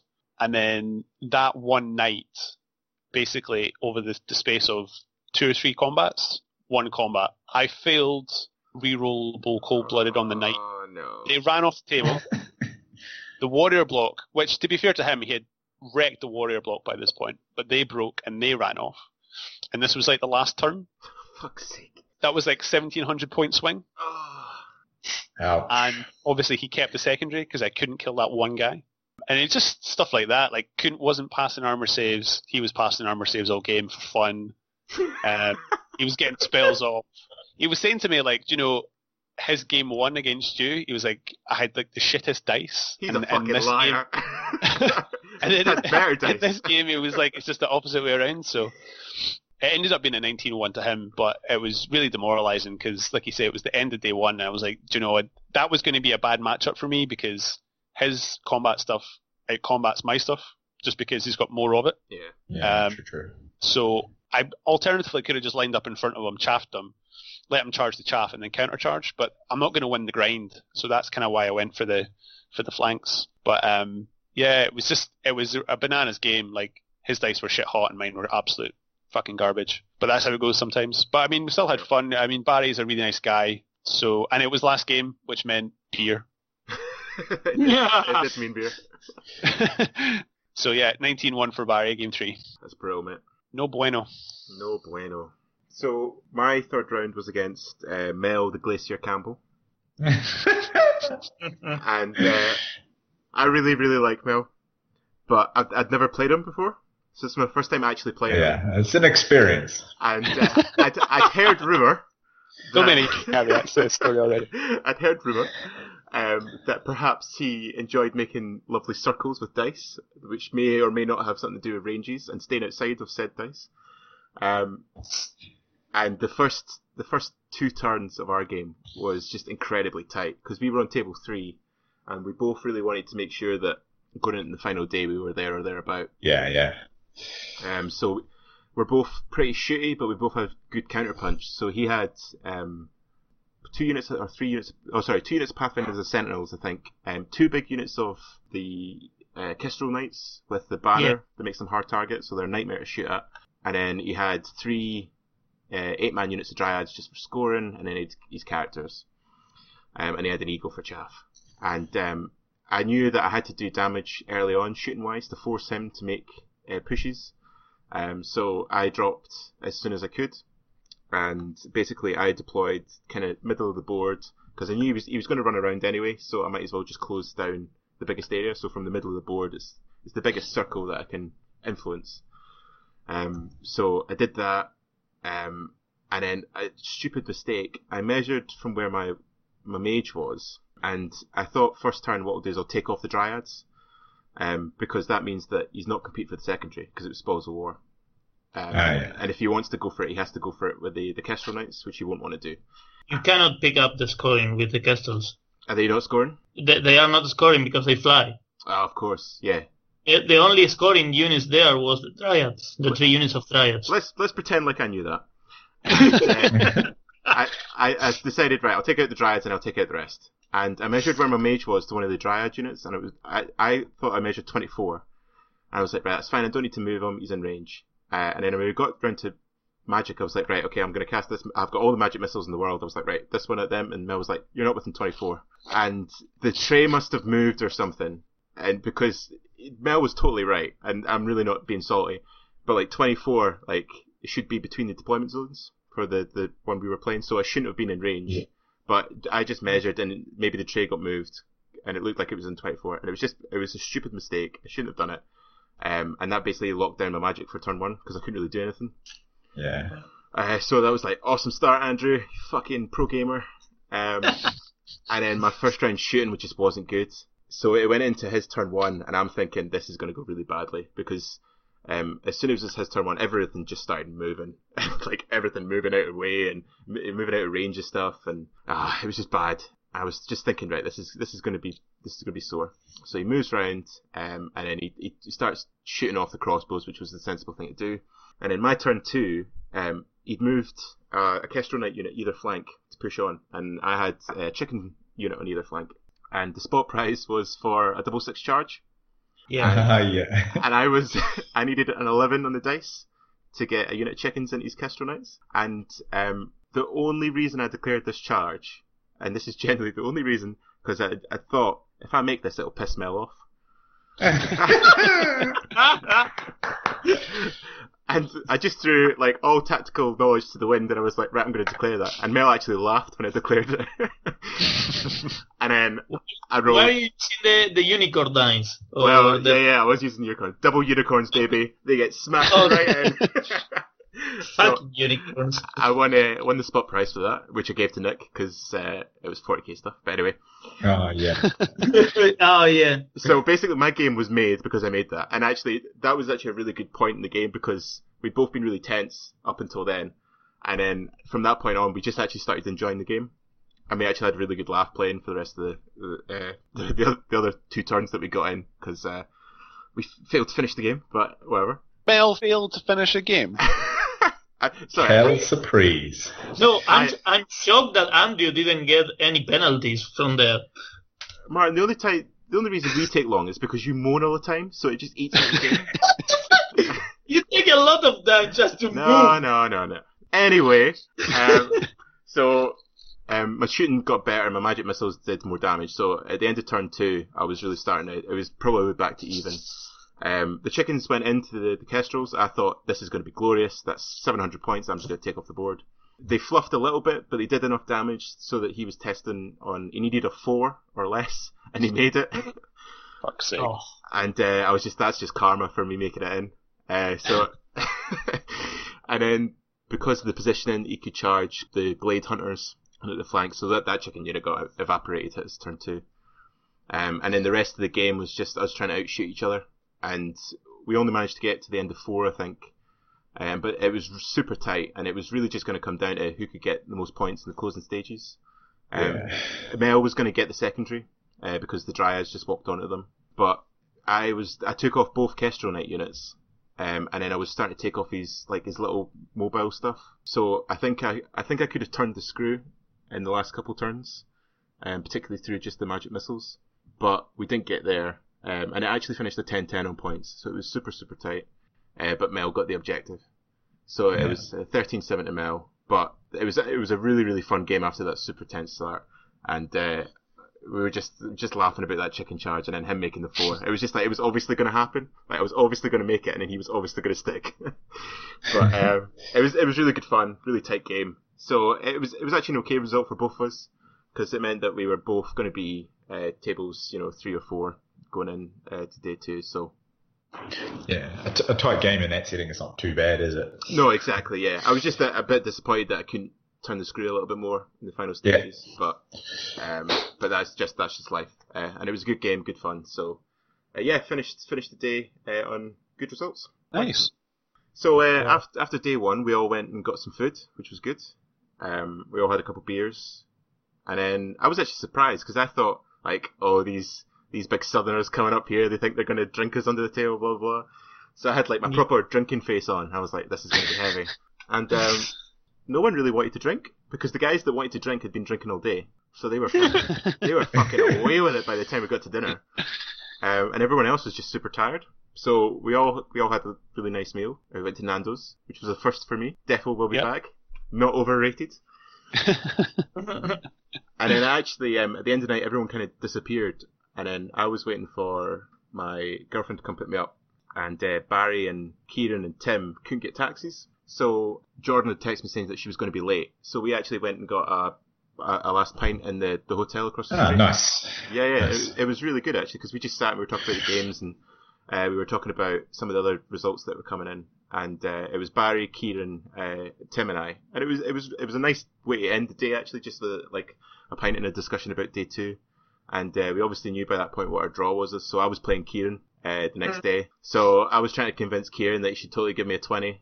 Um, and I, I may have offered sexual favors, but my God, Andrew. um, he, apparently he's he doesn't do that. So I was like, okay, Yeah. whatever, you're lost. But uh, it, it was good. Um, and actually, we talked about you, Paul, because um, Lovely. Yeah, yeah. We, we were saying like I, I thought it was a, a surprise that you weren't getting results because I really rated your list. And um, Tim, having played you game one, said He thinks you Yeah. you play too tactically to be a Warriors player. It's Uh, funny because when cause when you told me that, you know what I thought of? What? Barry pushing across five units of Chosen Knights turn one. I thought, yeah, you're probably right, Andrew. A piano player playing the uh, the cymbal. yeah, exactly. um, but yeah, that was it was a nice way to end uh, end of the day. It was good fun. So Nice. uh, yeah, and then Jordan gave them them all a lift back to the hotels. Sweet. So uh, Mm. and because I played Barry and uh, Kieran, uh, Jordan's convinced that's the reason why I got their sportsmanship votes was because she picked them up at the end of the night. oh, yeah, probably, yeah, she's right. Yeah, she's always right. Like this is just the thing Yeah. that I've accepted. I think she listens to the podcast, Andrew. No, no, no. Well, I, I just don't want to take the risk, you know. I'm a safe player. Fair enough. So, so yeah, that was a good day. Uh, good way to end the day as well. So how are you guys feeling going into day two then? I was nervous, to be honest. I um, Starting to feel the pressure? yeah, I mean, it, it, it changes it. It's you know, like I said, to some of the guys afterwards, it, it makes the event more stressful and less. Uh, I don't know if less enjoyable, but um, yeah, you can't like just mess around and you know, like just have a bit more fun. I think so. You know, like a, a bit more Get on the serious. bottom and tables. Yeah. So yeah, that was probably my that was probably my thinking going into day two. yeah, because you were obviously in pole position, so Mm-hmm. you, you were Yeah, you had the most to lose for sure. yeah. Yeah. it's, it's like we mean that in the nicest possible way. Yeah, of course. Yeah, no, no, I mean it's true, but uh, yeah, I was keen. Yeah. What What about about you, Mark? I just had nightmares thinking about the steam tank. No, I was thinking, oh my god, how can I stop a steam tank? It's it's impossible. You only Um, need three fucking arrows. That's how you stop a steam. you, yeah, it's AP3. It's not AP6. It goes to four up armor save, Martin. Yeah, he was even on the I need to I need to wound, you know. I need a six there. Uh, I'm convinced matter. you gave him a twenty just to fucking spite me. You know that? No, no, no, no, no. I was playing next to you. you know? no, I was. I wasn't expecting to have that much point. Actually, I was thinking I'm going to get all twenties against, but maybe I was lucky when I round two and round three against Nick was a gamble mostly. If it wasn't for his mistake, I don't know. Maybe I will have like 30 points or so, which is okay because I wasn't expecting to have more than 15. But yeah, I was. Oh no, now I'm on table five, I think. You were you were on table four, so Yeah, I was on table five. Was oh no, now I had to play one of the guys that know how to play. It was what's the fun in this? Uh, no, but it was okay. I, I I went home really happy because yeah, I'm getting good results. I can't believe it. Good, because you were you were uh, drawn against Stephen Stephen Dornan. Yeah, Steven Dornan, yeah. Yeah. But I didn't know until I arrived home. So Okay. uh, when I look at the list, it was, oh no, all the combos and everything. Ah. But I think, okay, I can win. I can win it. It's actually it's possible. Yeah. But No, the it- it Steam is, yeah. Tank, fuck, Steam Tank. Yeah, it's tough not to crack. Yeah, but it's okay. I love the miniature. I have one. It's fully painted. I'm going to start using it. Yeah, come over to the Imperial side. So Gareth, who were you drawn against? um, I had uh, Will Goodwin You had first Will. up. Okay, so you had, and then Martin, you were against Stephen. Uh, Paul, Yep. who were you drawn against in the third round? Uh, sorry, fourth round. I was up against G-Man, Oh, G-Man's uh, lizard, Guillermo. bottom table. bottom table. I know. Or like for fuck's sake. No, but it was good because I was like, okay, tomorrow. Like, I'm obviously, I'm obviously bottom table. Not going to win, but I'm playing against someone That that I know, and that we normally have good games. We normally, it's normally when me and Guillermo play, it's, it's fairly tight. No one ever wins by a ton, and we always have a good time. So I thought, okay, that's good. Um, okay, so let's do it in reverse order now, because now Gareth's Yeah. in pole position. Let's build the suspense and pretend, pretend like he doesn't, you know, win overall. So, uh, Paul, how about you kick us off round four? Right, cool. So it was marching column, King of the Hill for secondary. I dropped first turn because I figured, right, I need just to kind of go all out now because it doesn't matter if, if this doesn't work because I'm not going to be in the kind of upper half of the lists anyway, so let's just be aggressive. So basically, I chose a hill and Guillermo chose a hill. Um, so basically, for my plan was push up, get the knights onto the hill for turn two charges, and he had his Stygiosaur uh, basically opposite. So I was like, right, that's going to give me a 10, but it's re-rollable, Swift Stride. I'm just going to go for it. Rolled the first time, rolled a 9, and I Oh, thought, fuck, because I'm never going to roll higher now on the second roll. but then I rolled again and I got a 10 and I got in. Woohoo! I was so relieved, like genuinely so relieved. 'cause if that hadn't, if they hadn't gotten in, I was like, well, this is just a repeat of fucking yesterday's hor- horrible luck. But they got in, blew through the Stygiosaur, overran, got into his deployment. I was like, that's good. Chosen Knights, turn two, pushed up, got into uh, one of his units of Skinks, blew through them. I was like, this is going really good. Made a bit of a error, somewhat similar to game one. I had a Chosen Knight unit and a my unit of Feldrakes on the far left, um, and he basically had like three units of shooting opposite them. So he had these poison guys, uh, some spearbacks, and another unit of skinks. I Was kind of looking at it, and I was like, he can focus out one unit, you know, get one unit, um, or he can. He was doing pretty well with his shooting, I'd say that game. Uh, like, for instance, one of the units of spearbacks, they rolled like ten shots, hit six times, did five wounds. So I was like, ugh, that's not good. So basically, I just pushed up the Feldrakes and I, I did what I should have did game one and basically just marched the Chosen Knights back into my own deployment onto the other side because it was only like turn three by this point Yeah. and I was coming forward with some of his dinosaurs, so I figured that's probably a safer bet, and then I've got them as backup, and then he's not getting the points either, so so it's going pretty good. We didn't actually get the the, the game finished. Guillermo and yourself, Martin, got a lift from Ed because Yep. the trains were garbage on a Sunday. Yep. Yeah. So I think you guys got in at ten. Yeah, it was two minutes or so to ten. Yeah. So you, basically, we we we lost I don't know however much time uh, for Guillermo getting his models out and set up and stuff. Oh yeah. we didn't. Uh, I think we only got to like turn four because we were going to be super rushed, and we just said that there's no point in trying to rush anything. So I think we finished like 20 minutes, 30 minutes early, which was good because it gave us some time just to kind of check out the other games and stuff. But his he did get some points. Um, his uh, Taurosaur charged a unit of Fallen, blew through them into the unit of Forsworn. Uh, they held because of stubborn, which was awesome. He eventually killed him and got into my deployment, but I had my chosen knights coming into one of his sides. So I was like, that's going to be a flank charge. If I want, I can put the warriors in if I really need to, but I probably won't. That should be enough. So I probably would have got those points. Um, his big uh, character, Cav Block, basically was in my deployment because he fled a couple of charges from my guys. So he basically just kept them alive. Um, and his spearbacks as well, they, they fled from something. Uh, but we rolled them out and they both rallied, so he, he got the points for those. The Feldrakes got into second unit of Skinks, but we didn't roll that because we didn't have the time. It was pretty close and actually ended up being an, a 12-8 for Guillermo. And the thing that swung it was my chaff was just more expensive than his.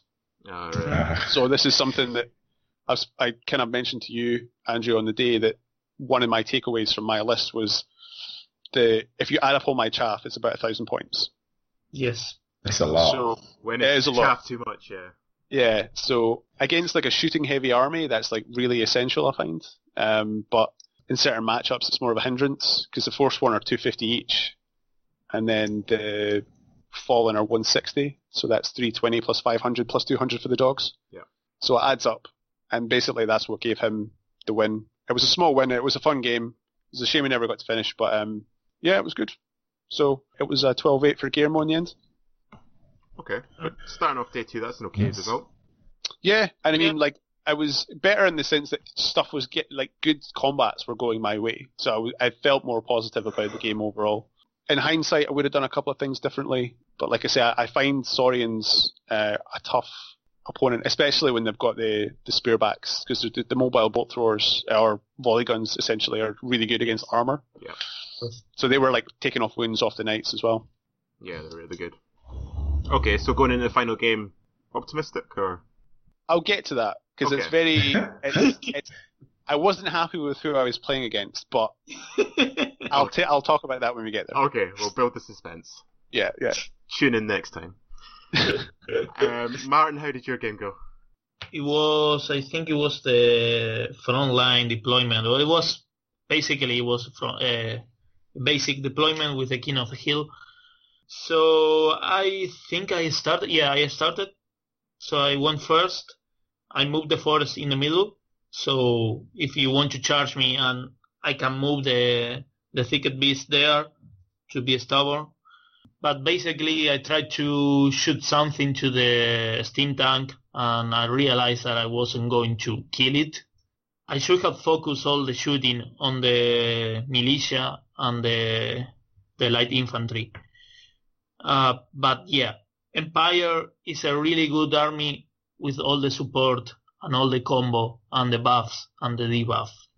So he managed to deploy everything and move everything to have all the support that he can. So in the combats, we when we end up fighting each other, he sent the heavy infantry. No, it wasn't the halberd. It was the Imperial Guard with the rending banner, but it was with the the shield, hand weapon and shield. Yep. Yeah. So the the parry against the Treefather and the Thicket Beast, I lose by grinding because I, I plus the distracting from the chariots and some spells. I couldn't kill all of them. I think I left like around tw- uh, around 10, 10 uh, 9 plus the BSB, something like that.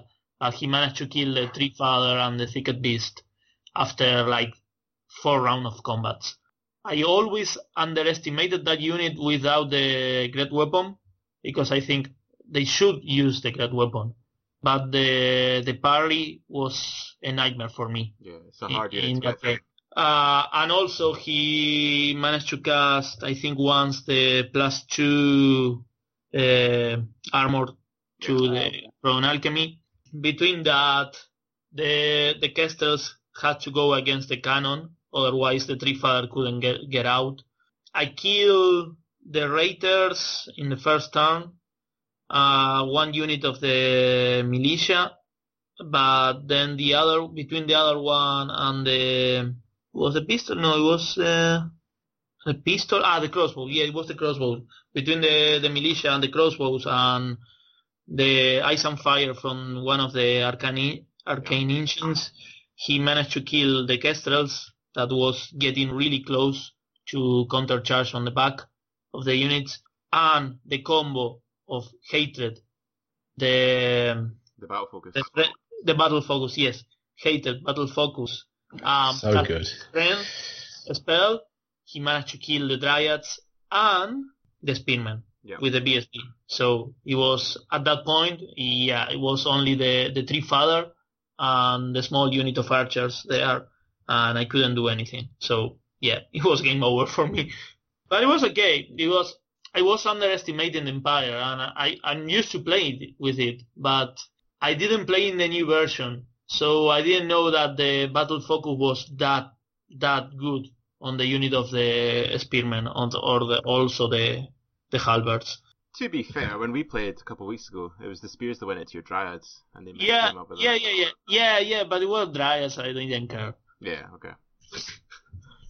But but you also no, but you also had the reroll the the lightning reflexes, Yeah, the it's good. hated Yeah. The- focus. Yeah. and I think he managed to put the plus one strength there too. So it was, yeah, whatever. Just stacking buffs. Yeah. yeah. Yeah, it was quite aggressive list as well for Empire. And, No, but it was a really, really nice list. I like that. I really like that list. I think a lot of people underestimate it as well. Yeah, that that's the point. That Yeah. you see, oh, there are militia and the the the crossbows. Yeah, they are not that much. It doesn't matter. No, but it does. Yeah. Yeah, solid list. So that was was that a twenty to Stephen? Yeah, it was a 24 king. Yeah, because it basically it was turn four, and I only had like a unit of uh, the sentinels. I think was four sentinels left, and it was yeah, okay, you win. Okay. Uh, so Gareth, how did your game go? Yeah, I mean, this, you know, the last game I'd say was my tightest game. This game was my most boring game by a long shot. Um, yeah, it was, so it was King of the Hill. Um, and I, I chose the first hill, and I just there was a hill in the middle of his deployment. I just chose that as my as my piece to run towards because you know it felt like that was the direction I was going to be going in. Um, and Will was tossing up between both again on basically on my 12 inch line. There was a um, a field and a hill on opposite ends, each probably about 12 inches in. Um, and he was sort of tossing up which one to go for and then he he ended up choosing the hill, but because he he so he originally said the field, and then he changed to the hill, um, and stupidly we didn't mark them at that point. Um, so I started deploying my army fully in front of the hill, like one, you know, like I wasn't dropping everything at the same time, but you know, like piece by piece, basically um, dropping from the middle to the right uh, in front of the in front of the field. Sorry, thinking that that was what his his thing was, and you know, like I could basically just run forward, keeping him from mine while moving towards his. Um, and then yeah, when we finished deployment, he was like, we got out the markers and marked the hills, and he marked the king of the hills, and he he marked the hill, and I was like, what? Um, anyway, so it was my mistake. Right. Um, we the the learning there for me was that you definitely need to mark your terrain and mark your objectives before deployment because I've Hmm. made mistakes like that before. Yeah. Um, but uh, because of that, I, um, you know, my army's quite quick, so I, I was able to recover. But I, I swung around and started moving toward him at max speed, um, and he proceeded to feed me a few pieces of chaff and eventually a Taurosaur. Um, That's expensive, yeah. yeah, but I mean, I guess it kept the rest of his army alive, and so then we, we split the objective because he was able to get to, you know, I wasn't able to protect my my hill, and I was able to get to his very easily, um, and he just moved his big, you know, he had this huge block of uh, Saurus and his huge block of Temple Guard, and he just um, moved them back four inches a turn or three inches a turn or whatever it is, two inches a turn. Um, while I moved toward him and uh, fed me chaff to slow me down, and um, yeah, we even despite all that, despite never really having any combat, we didn't finish the game. Um, we got a time penalty on that one. Um, yeah, and then I, I won, I think, uh, 13-7 or something like that. But, you know, I- it was, it was nothing. It was three pieces of chaff, or four pieces of chaff and a Taurosaur. That was it. yeah. So, not, not the best game in the world, but, uh, sometimes you get games like that when you, on the sort of top few tables, you know, people are not willing to risk things. Um, but yeah, it was another win. So, Yeah, absolutely. Still getting the result. Yeah. Right. Um. So my game four was against Kieran Dunn, and uh, if you The cast second your, list, you didn't actually want to play. if you cast your mind back to our uh, post tournament, uh, sorry, pre tournament show, uh, I highlighted the two Warriors list and Kieran's list as the list I didn't want to play. Yeah. Um, so when I got, when I found out I got drawn against Kieran, I I started going fuck because I thought in the position I was in, if I got an okay matchup, then I could I could be pushing for those top tables uh, to finish on. Um, but Kieran, uh, I thought, oh no, this is going to go bad. And then talking to Kieran and over a beer the night before, and then thinking about it when I got back, um, I actually started to really fancy my chances because um, he's got a lot of shooting, but it's all close range. Um, so I thought if I do a lot of damage early on, um, and I just deploy far away from him, then Mhm. he's got to come to me, and he, he's going to have to weather at least two turns of shooting. And I've got a lot of shooting, and uh, Yeah. there's not a lot of lists that are going to be able to handle that. Um, the only thing in his list which I was really not happy about was the pendulum unit because um, short of getting lucky or short of being able to just fully concentrate fire on it, I can't really deal with it. So I was kind of resigned to the fact that I'm just going to have to chaff that to shit if it gets anywhere near me. Um, so it got to the day, and um, it was King of the Hell. He chose the forest on uh, his right hand side. I chose the forest on the other. We deployed. Uh, I dropped for first, and holy fuck, I, my dice must be racist against Irishmen because all I saw was unicorns for that first turn. It was insane. I just blew him away. I took. He had two units of um, the shooty vermin hogs. What are they called? The thunder hogs. Yeah. Thunderhawks, yeah. So um, he had two units of four. One unit I got down to the champion with one wound left. The other unit got down to two of the Thunderhogs left. I like just I, everything was just dying. Anything I touched was just getting blown to shit. Everything was hitting. Um, it was just insane. And it got to his turn one, and then he was like, "So this is going to be the game then." um, so he decided that he still had enough that he could push a little bit. Um, he pushed up a little bit more. His turn two shooting didn't really do much. My turn two, obviously, my dice were still racist. Um, opened up again. I just I blew, just kept blowing shit away. Um, I killed the vermin demon in one turn of shooting, Oh. and it was, it was just with crossbow fire. Because What? yeah. Oh my god. I got um he's T five, and I got Yep. the uh, they were they're accurate because of the orders, and I got the um the minus one armor spell off on him because he Ah, wanted yeah. because he wanted to shut down my missiles. So I thought if I sneak Yeah. that in first, he'll let it go, and he did, and that meant that he wasn't getting any armor saves, so he was just a five up ward, and it, it's just the volume of shooting. I had that was thirty strength four shots going into him Yeah. and a five up ward. So it, all, it, all it took for him was to be a little bit unlucky on his ward saves, and then that was him dead. And that was his general as well. So that was a massive. Yeah. And, It's like a uh, thousand points. Yeah, yeah. And Kieran's, How it's Kieran's sitting looking at what's left of his uh, what's left of his army, and he's like, "I think I'm going to get 20 here." And I was, I was quietly confident that that was going to be the outcome. so, well excited. so I was like, "Yes, this is ideal. This is absolutely the position I want to be." And then Kieran kind of stood and thought for five minutes, and he was like, "So I either pull back and I reserve points, or conserve points, sorry, um, or I push and I just try and get something out of the game." And he went, "Right, I'm going to push." Um, so he hid the uh, the Vermin Hulk units because one still had one champion still had one wound, so he hid him behind a hill, and then the other unit he hid behind the hill as well, which was which actually came back to bite me, and he pushed with the pendulum, and the pendulum's quite quick, so I just I had just kept throwing chaff in front of it, but now his shooting was in range, so it was starting to pick off the chaff that I- was holding in reserve, so his pendulum unit hit a chaff, overran, and it gave a unit of chickens a flank charge into them. And this is where my greed got the better of me because I was thinking, if those chickens get in there, the dice go my way. That's twenty. That's twenty there and there. So I, I went for the charge, and the chickens were the fucking chickens because they do this to me every single time. they get in and they decide today is not the day, and he, he failed his fear check as well. Oh no, no, sorry, there was frenzy. There was something else that later on the field of fear Yeah. check. Um, but they just like they didn't do enough. Um, so he was steadfast. He lost by a couple. He made the test, uh, and then he reformed, and it gave his pendulum unit like a direct line into my lines. so it's like that didn't go well. So the rest of the game was basically spent me desperately trying to get the, the injured units that I just couldn't finish off. Kieran being very clever with his movement and keeping them away from me, and then me just throwing stuff in front of his uh, pendulum unit. And actually, the the score ended at 10-10 because I just had to keep throwing keep throwing stuff in front of it just to keep it away. And uh, by this point, his shooting was in range, so he was starting to pick off war machines. Um, and just it was it was kind of similar to what you were saying, Paul. It was like the small units all add up, Yeah. and it was a draw secondary at the end because uh, I, I kept him out of mine, but he kept me out of his. Um, so it finished at 10-10, and it was the last couple turns were like physically and mentally exhausting. We actually we hugged at the end of the game because we were both men. um, but it, it was it was It a- did kind of take you up on a sexual flavour. yeah yeah he did. He definitely felt my arse as well.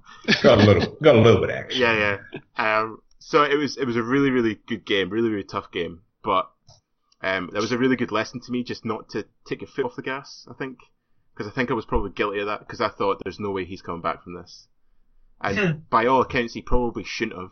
I shouldn't have let him come back for it, but uh, I did at the end of the day because I got I got greedy and it cost me. So um, that finished at 10-10, and that essentially put me out of contention for uh, the podium. So. Um, and, I- and I was doing everything in my power to don't allow you to be in the podium too. Yeah, so- well, you were just dishing out twenties for the fucking fun of it, weren't you? So- exactly. So, yeah, uh, it was a good game, but it was super, like, really, really enjoyable, uh, but really, really tight. And it because of the 10-10, um, it meant that going into the final round, um, I wasn't going to get anything out of it. But that's that's just the way it goes sometimes. Kieran's an amazing player. Like he's he's very strong. Yeah, very, very good. And it, I think that's just where see those last couple of turns. Um, Yeah. That was just his decision making was just better than mine because he, I think one of the one of the like key elements to being a very good player is is like I guess the the mindset that it's never over. You know, so you don't you never like stop and say like, oh well, there you go. Like it's probably gonna be a twenty, so I'll you know I'll sit over here or we'll just shake on it. You know, like he thought it was gonna be a twenty, but he still played like he could win. And Yeah. then in a lot of ways, you know, to get back to a 10-10 from a big big loss like that is a win. Oh, absolutely, yeah, yeah. Yeah. And that's what he was saying after the game. Like, um, if he turned round at the end of that in, that- in that turn three, that would have been a big win to me. It wouldn't have been a twenty, but it would have still been a big win. Yeah. Um, but just his Yeah. decision to just try and get something out of the game, it forced me to be reactive, whereas I dictated play up until that point. So I think that was just where the experience and decision making came in, and I think he was just better than me in those last couple turns. So fair play. It was really, really good game, really good experience. So uh, I really can't begrudge him. Yeah, I think he's going to Corner Hammer in Chicago now. Yeah, Yeah, he'll- yeah, he's there now. Yeah, yeah. He's there now. Okay, yeah. Leggy's there as well. Yeah, Leggy Yeah. too. Yes, I think Stephen went, Stephen Dornan. I'm sure I saw his list. I think so. So they're obviously using us as a testing field for Tottenham. Well, I think that uh, Kieran Lees has the Thunderholts too, so probably it's a similar list. Yeah, we were The talking about. Thunderhawks are very good. Yeah, yeah. uh, We were messaging after the after the tournament, and he was asking me for some feedback on his list and stuff like that. And I think he's he, it was really just tweaking because I actually think that list is solid. So, oh, I, another thing, you forgot about the lightning rod till turn two. Um, so that made a big difference because it meant I could alpha strike. Um, Yes. So that was another thing. That was just a slight error that cost them. So, so final round. Uh, So, uh, Gareth, Yeah. how about you put us out your mis- uh, your misery, our misery, and just tell us how you you brought home glory. Um, yeah, my last round was my only only only game that wasn't a win, um, and it was a draw. I I set up Boo, quite well. fucking who? Precisely. Boo-hoo. Um, so we, you know, it was against uh, Jack Austin with his his vampires, and it's a very strong list. And and um, the the Terrorgeists are probably the the entire tournament. They're probably the the thing that's most suited to killing toughness eight uh, sphinxes. Yeah. So I was worried going into it, but then at the same time, if the sphinxes survive, they're also extremely good at killing um, Terrorgeists. So there's a you know a win-win there. And um, yeah, quite early on, we you know we lined up basically straight in front of each other, and then sort of shuffled forward. And like um, yeah, there was a, there was an opportunity for him to charge my Sphinx on his turn two, which he did, um, and failed. Um, and then so I immediately charged his Sphinx with uh, his Terrorgeist with my Sphinx. Um, and then he like amazingly failed to kill my Sphinx, um, which shouldn't happen. You know, like it. Well, actually, it's you probably do about four or four wounds on average.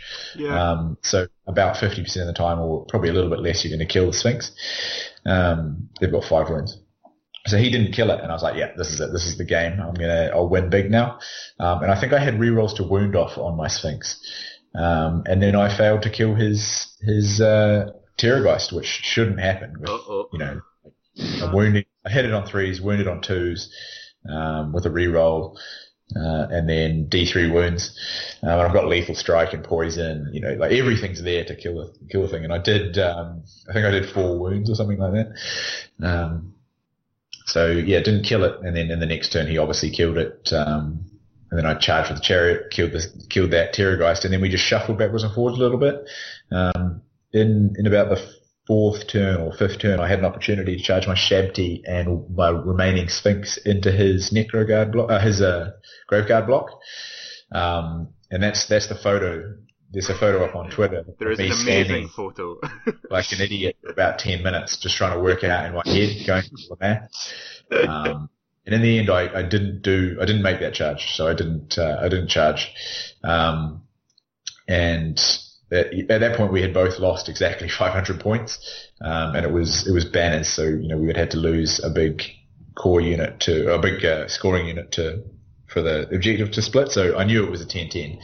Um, and yeah, I mean, realistically, all I needed was a 10 to win the tournament. So I just decided not to, to charge that, go for that double charge, just because if, if one, you know, they were, they were both quite simple charges. I think they were both, I think it was a six and a seven. So, you know, it's pretty safe, both on Swift Stride. But, um, you know, if you, sorry, the, the Shabti wasn't on six, they were on a Swift Stride. Um, but yeah, you only have to fail one of those things or that, or that, uh, that combat has to just go even slightly worse than average. And then I lose the game 20 0 and at which point I would, I probably wouldn't have even podiumed. Um, so yeah, I just, um, I backed off, I, which I have never done before. um, and I'm not a fan of. I hope I never have to do it again. Uh, so I, I, backed off. I, I, moved everything back, turned my chariots around, marched eight inches away. Um, yeah, and we just called it a, a game. It was uh, yeah. yeah. I think that was probably the safe thing to do. Yeah, absolutely. I mean, it, it basically guaranteed that I won the event at yeah. that point. Um, and you know, it, it, was it was in it was also in Jack's favor because he knew that he was going to podium. Um, so he, you know, like when I was debating it, like I could tell that he didn't want me to charge. Um, yeah. just because the way the way he put it, and it was a very smart way to put it, is that if I charge in there, one of us is winning the event and the other is not. You know, they're they're disappearing from the podium. Um, and that was that's the best he's ever done at a tournament. So he was very keen to not not, not lose that moment. Um, so I think it was you know it worked well for both of us. Um, yeah, because you, ro- you rolled uh, out yeah. after, didn't it? Yeah. So then at the end we had plenty of time left, so we actually did that combat. Um, and yeah, if I got both the Shabti and the Sphinx in, and then so I got off two spells, which is you know that sounds crazy, but it's not. It's it's probably about average with my wizard setup. I should get off two spells most phases. Um, yeah, I I did win. Um, it took about three turns, and you know I probably I rolled well, not amazingly, but it's just the thing is it's it's such a risk. You know, like if he only has to roll five sixes on the side that the Shabti's in to kill the Shabti, or you know, just roll a few extra or make a few wards, and then it's a different story. So in hindsight, like I should have charged in, but I think realistically it was 100% the right decision. Yeah. You know, 100 times out of 100, you should be making that decision, um, which is bad because it makes for a boring game. But uh, I think Tournament Hammer is a bit different sometimes than. Uh, yeah, I think given the circumstances, my, you would have been a fool to go in. Yeah, yeah. So yeah. yeah, I think you made the right decision. Okay, so that's you safely won so that was that. the tournament. Yeah, congratulations again. um, Thank you. So let's mop up uh, the jabronis that didn't win. Martin, do you want to go first? Yeah, my last round was against Chris Bone and the Infernal Dwarfs. Dwarfs. Never played them, so everything was new for me. I did a really big mistake with the Kestrels, so basically I give it to him. The only time, the single time that the feathers in the wizard's bow did something. It did two wounds, the multiple wounds to the prophet on the Lamassu, on top of the Lamassu. So he was two wounds left. I throw the, I cast the swarm of insects again. I did one wound, and he was only one wound left. Oh no.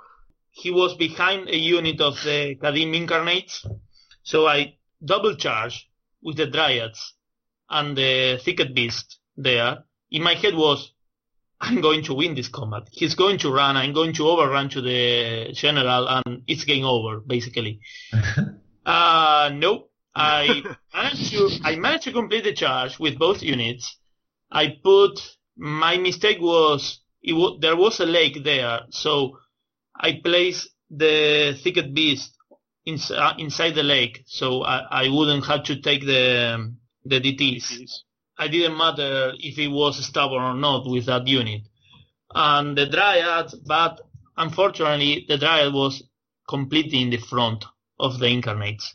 So I was rolling to hit, and I was rolling to wound, and I only kill, kill one of the Incarnates, or maybe not even one uh, he was telling me, you must have done something really bad to someone because you are rolling like crap.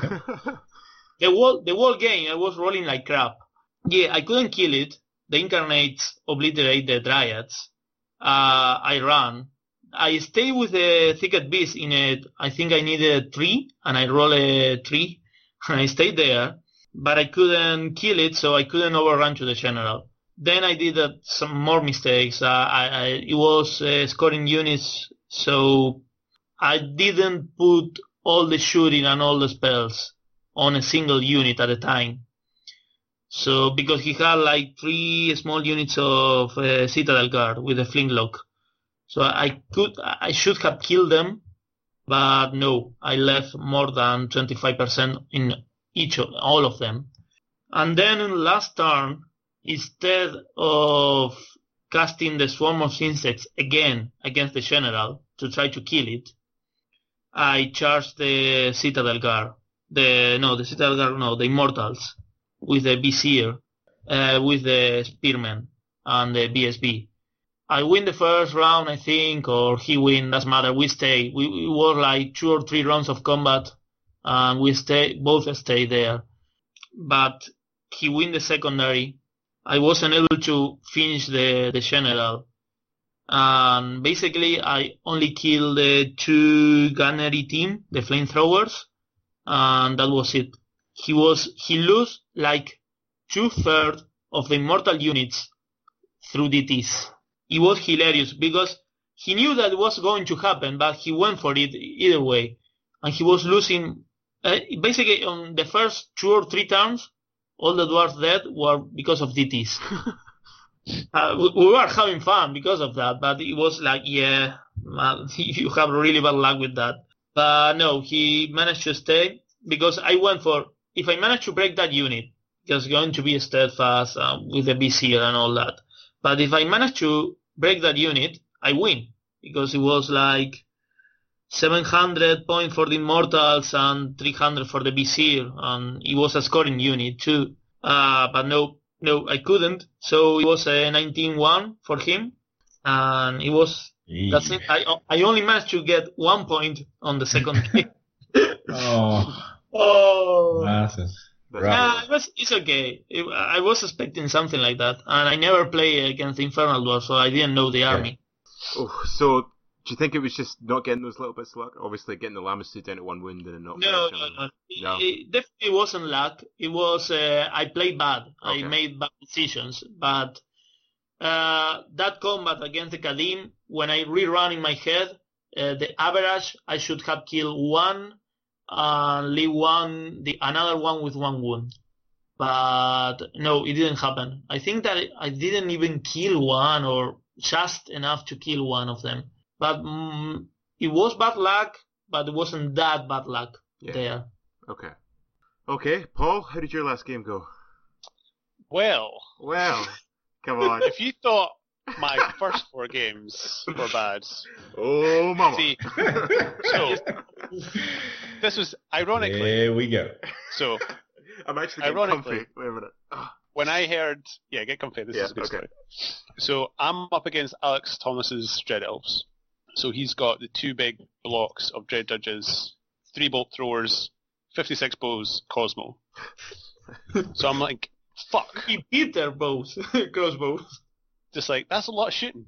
Yeah. Uh, and that's two big things I don't want to fight in combat.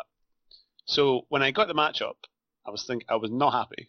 However, when we got to deployment, he deployed, and I thought, I've just won the game because There's- if, so. Every game there's been a butt. I'll just wait for it. I know. Well, wait for it. The butt doesn't come in for a while. Okay, so right. it's good up until then. Right, sorry. Continue, continue. So if I'm looking at his battle line, on his right hand side, he's got two units of small crossbows, and then there's a big bit of impassable terrain, which was definitely impassable. It wasn't a ruin. I double checked. And then if you're carrying on right to left, he's got bolt thrower, crossbows, bolt thrower, crossbows, crossbows, and then the Medusas on the far left. He But he put- me. He put both dread judges behind his big units of crossbows. Oh. And I'm thinking secondaries scoring units. Mm. So I'm just going to take the flanks. He's chaffed himself up. I've won the game. So pretty happy. So what I did was knights on one side, chosen knights on the other side, and my wizard block next to on on that far right. And these were the units I was going to push up. And the reason I was using the warriors to do this was because the triple march, plus I'd taken the magical move for evocation. Because I was thinking he's going to stop everything else. He's not going to stop the. Because I'm going to try and snipe his stuff, and I'm just going to get the magical move off and just push. But what I did was, I deployed everything like as far back as possible just to negate his shooting. Hmm. Gave him first turn. So I thought, right, you, you can't shoot me first turn, and I'm not going to move. Yep, Good play. So I was like, right, now what do you do? Now he he didn't move. So I thought, right, okay, so I'm not going to move. So turn three, because I'm thinking I don't need to move right now, because I can got the speed to take those two units and get out. Because by this point, if you haven't noticed, I'm not having the greatest tournament. So I'm more than happy to take a small win. so I'm thinking, okay. And now he made another mistake. He put a Medusa onto the hill on the far left, and then he moved a unit of crossbows up behind. And I'm thinking, you've just given me an easier charge with the knights and an easier overrun. So I'll be having those points, thank you very much. Yeah, yeah. So declare the charge. The knights get in. I'm thinking this is going surprisingly well for you know Stop an setting opponent. yourself up for the fall. this is going really well for a game I didn't really want to play. So block of ten knights, full health, strength six on the charge, twenty attacks. I think I'm only getting like six guys in combat because of the size of the, of the Medusa base. So Yeah. twelve attacks. He's got distracting on the Medusa, so I'm hitting him on fives. Roll out my roll out my hits. Do one hit. Thinking, Oh. fuck. Roll to wound. Don't wound. Right. Here okay. comes the bad. And then, well, this is it. So that unit and the Medusa basically stayed there for the whole game, and it was just like I couldn't kill him. He couldn't do enough to me to break me because any time that he did win, I'm re-rolling my break tests, Mm. and I've got a, I've got one up base armor save. So at strength five, I'm still getting the three up, and I was making most of my saves, which was good. So that was a bit of a fucking nightmare on that side. So I thought, right, well that's that plan fucked, but at least he can't shoot at me with the uh, bolt throwers because they're in combat. On the other side, I had worked out that I think it was something like two or three turns. I could get to the other side and I could kill these units. In I want to say two turns, the 19 block of warriors went from 19 to nothing by the time that that unit actually got into combat. He managed to get off two of the big damage spells with Cosmo. Uh, crossbows were doing wounds, and then I, I think when the actual unit made it into the to the combat, I think that the general was alive, and there was maybe say 12 warriors. And then I roll for a spell and I miscast, and I get triple fours, which is 2d6 AP two or three, and then I I kill the whole unit. The whole unit dies. So my general and now is in combat with nine crossbowmen. I'm like, for fuck's sake. Go on, Rambo, do it. He gets killed, and then I think, right, okay, that's okay, because this is happening now. This is the game. Oh. The, the chosen knights blast through their target, turn around and think, right, I'm gonna, I'm gonna take that unit. So my it goes back to my turn. I declare the charge, and he flees, and then I can't catch him. I've got a fallen unit there as well to try and catch him. They can't catch him, and then it, the game ends, and that unit's fleeing. But because of the rules of the secondary, I get, I get the 25% points or whatever it is, but I don't get those secondary yeah, points. yeah. Yeah. Oh, that's so annoying. So neither of us win the secondary, and he ends up winning 13-7 because of that massive point swing. Yeah. So what should have been an easy 13-7 for me, if not more than that, because I would have killed more of his stuff, it, he ended up winning the game. And ironically, it was probably my favourite game of the whole tournament. Because I, I knew in myself I've done nothing wrong in this game. Like, tactically, he's made a mistake and yeah. I've just played to that mistake. The, the table suited me because there was a lot of impassable terrain. There was like two hills, there was a building, and there was an actual piece of impassable. So I thought that's, I can use all that to my advantage to block his shooting. So that was really good. But um, it was just bananas. Just those two rounds of losing that many warriors to just bad rolls. It was just insane. Um, but Alex was a really nice guy. Um, a really good opponent. So despite that, I did have fun, and like I say, I ended up enjoying it. So um, 13-7 to him. The Did he use the, the, the, the dead chassis at all, or no? Sorry? The the two units of chassis. He uses or not? No, he didn't move. He didn't move his crossbows, so I didn't actually have to worry about them in the end. So I was like, that's great. So his bolt throwers were basically trying to kill the Forsworn, which were at the other end of the table. I didn't have enough terrain to hide them. Um, I basically stuck the Feldrakes behind a hill because I was like, they they can panic. Nothing else in the army can panic. So Yeah. that's the that's the weak link. I'll hide them, and there are more points. Um, so he was basically trying to kill the Forsworn with bolt throwers, and I think he got one unit down to one guy, and the other unit was fine. And his crossbows didn't really do anything because he wasn't moving them forward enough to get into any kind of range to do any kind of damage. So it was just that warrior unit. I was like, series that's, of like, I don't understand. Like, what are the odds of that happening? Bad days. But like I say, it was a good game.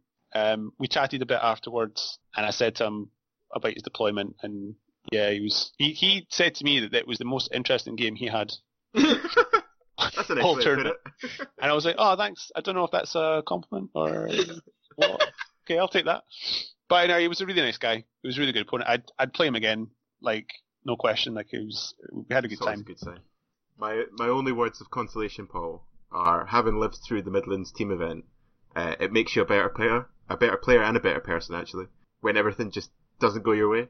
Oh, dude, like So- I'm I'm a really laid back person, but see in that moment where all those warriors died, I was fucking livid. I was furious. That's fucking insane. It was mental. Yeah. At least you can laugh about it now, Yeah, and I mean, without wanting to kill. I didn't get 20 odds Yeah. all all tournament. Didn't get 20 odds. A couple of really bad losses, a couple of 19 ones, but still picked up seven points d- despite that the game turned to shit. Yeah. Uh, but yeah, never mind. Yep, absolutely. What about you? Um, so my round five was against the one, the only Alex Wheatley of Thundercock Stream, and Casper himself. And I, I, I was really lucky. I got five awesome opponents, five awesome games. Uh, but I think this was probably my favourite because Alex and I, when we were putting out, we, we knew that we we were out of contention essentially. So we just were kind of like, let's just have fun. And I can honestly say, I don't think I've ever laughed as hard playing a game. as when I No, we realized about that. Oh my god, it was just insane. We we both played um, a lot like looser than we probably should have. Uh, definitely a lot faster and looser than we, we played for the rest of the tournament. So basically, Alex's list is super fucking nasty. Um, it's two big Yeah. blocks of ghasts, three Strigoi vampires, uh, a big block of ghouls with all the buffs, uh, a bunker of zombies with a cadaver wagon in it, um, Mhm. and then some dogs for chaff. Really solid. You know, you know exactly what that list is going to do. And it was the flags one as well, which is a fucking nightmare because he's only got three scoring units. uh, The Mhm. ghouls, the zombies, and then the unit of ghast that the BSB joins because he makes them scoring. And Okay. undead are never great to get get those kind of units off. So I kind of resigned myself that I probably wasn't going to get the secondary.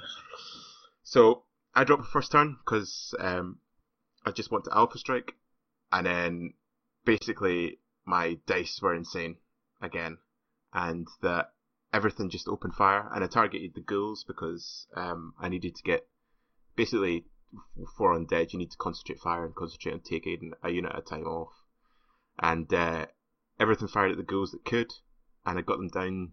I did something insane like of the unit. I think it was forty in the unit. I did like eighteen wounds, something like that. Um, the uh, the mortars were all firing, just taking stuff off. Um, the crossbows were all going in it, and uh, I got like insane amount of damage. It went to his turn two. Um, everything just moved up as per usual, and then he healed back fourteen ghouls, and I was like, "This is going to be sore," because this this unit Vanguard did as well, so it's right in my face at this point. And in my turn two, just went fucking ape shit. Everything hit. Both mortars hit. The rocket batteries didn't hit all game. They they were too busy trying to kill themselves. But the crossbows all hit, and I I took out the unit in one basically one turn of shooting. Oh. And Alex was less than chuffed. It's fair to say. Let's have a fun game. We're not gonna win. because, because he was like he was adamant that that unit shouldn't get taken off in shooting, and it probably shouldn't. But I've just got so much shooting in the in my list just now, and it's all strength four. So I took that unit off, and then this is where my greedy side comes in again, because hmm. that was 700 points in that unit, and it, it it doesn't nullify the vampires, but if he puts the vampires and the zombies, I can get round them because you can harvest wounds. yeah. So my chickens I'd put on one side, and he'd had to maneuver. He had one ghast on either side of his line, and he had to maneuver his a ghast unit round a bit of impassable. So both of my chicken units had a charge on one of his ghast units, and they had support from the arcane altar. So I kind of thought about it for a couple of minutes, and I was like, I, it's dicey, but if it goes my way, that's a big win for me. So I thought, you know, fuck it, last game. Alex is egging me on. He's like, fucking do it, do it, do it. because I'm an idiot, I'm like, yes, Alex, I'm going to do it. Go me. So I charge in. Both of them make it. They get the support of the Arcane, Arcanautor, so they're hitting on threes because of lightning reflexes. I get some armor buffs on them, so they're they're like fucking solid. I think they did four wounds total. Oh. They just fu- they couldn't. You had the four up regen as well, and I, it was funny for the magic phase because I have got all the spells in the world just now in my list, and Alex just looked at me and he was like, Andrew. Which one of them do I not want to go off? And I was like, you don't want the flaming to go off, Alex? And he was like, I'm going to stop that one. so, so that was the only one he stopped. So like everything else got buffed to the teeth, but I just the chickens the chickens are great because people are scared of them. And they do have times where they just go ape shit and kill stuff. But there's so many times where they, they just bounce. And I think I was being very optimistic in my head when I was looking at that charge. Because in my head I'm thinking if it goes well, I'm gonna win big here. When it, it probably was never gonna go that well. Anyway, so they hit, they won the first round and then it just became a grind and, and he was gonna win because he can heal his guys back. Um, in the middle of the table, I chaffed up the other ghast unit, uh, who were at full health because the rocket batteries, like I said, were too intent on killing themselves rather than the enemy. So the one thing I really need, you know, to work to kill the ghast wasn't operating. Um, so he thought he was being really smart, and he was like, right, I'm going to charge my BSB out of the unit um, into that unit of rangers there, which was in front of my big spear block. And I kind of looked at him, and I was like, okay. And he was like, you're going to flee? And I was like, no, I'll hold. And he was like, ha! So he charged, hit the rangers, and he was like, I'm going to kill your rangers now. And I was like, yeah, you are. And he killed them, and he was like, I'm going to overrun. And I was like, okay. So then he overran into the spear unit, and he was like, now starts the grind. And I was like, well, I've got the prelate with a locket in there. And he was, Yeah. and he was like, ah. So the prelate punked him in a turn. and then he was, he was sat there looking at it. He was like, I probably should have done that. And I was like, no, I don't think you should have. um, so that, that was, you know, a decent amount of points back to me as well. But because the rockets didn't turn up, there was no real way I could take out the, uh, the ghast. So because it was the last game, I thought, right, I'll go balls deep. And, uh, I charged a spear block into one of the units of ghasts, uh, hoping that like I've got all the rerolls, all the attacks. If I just, you know, if the dice are kind, then that should go my way. Again, I got all the buffs off in the world, so I'm thinking, yes, this is going to go well. I roll to hit. I get like 30 hits with the spear. I'm like, this is it. I've got reroll to wound. You're dead, Alex. You're dead. And then I remember their toughness five, and I'm strength three.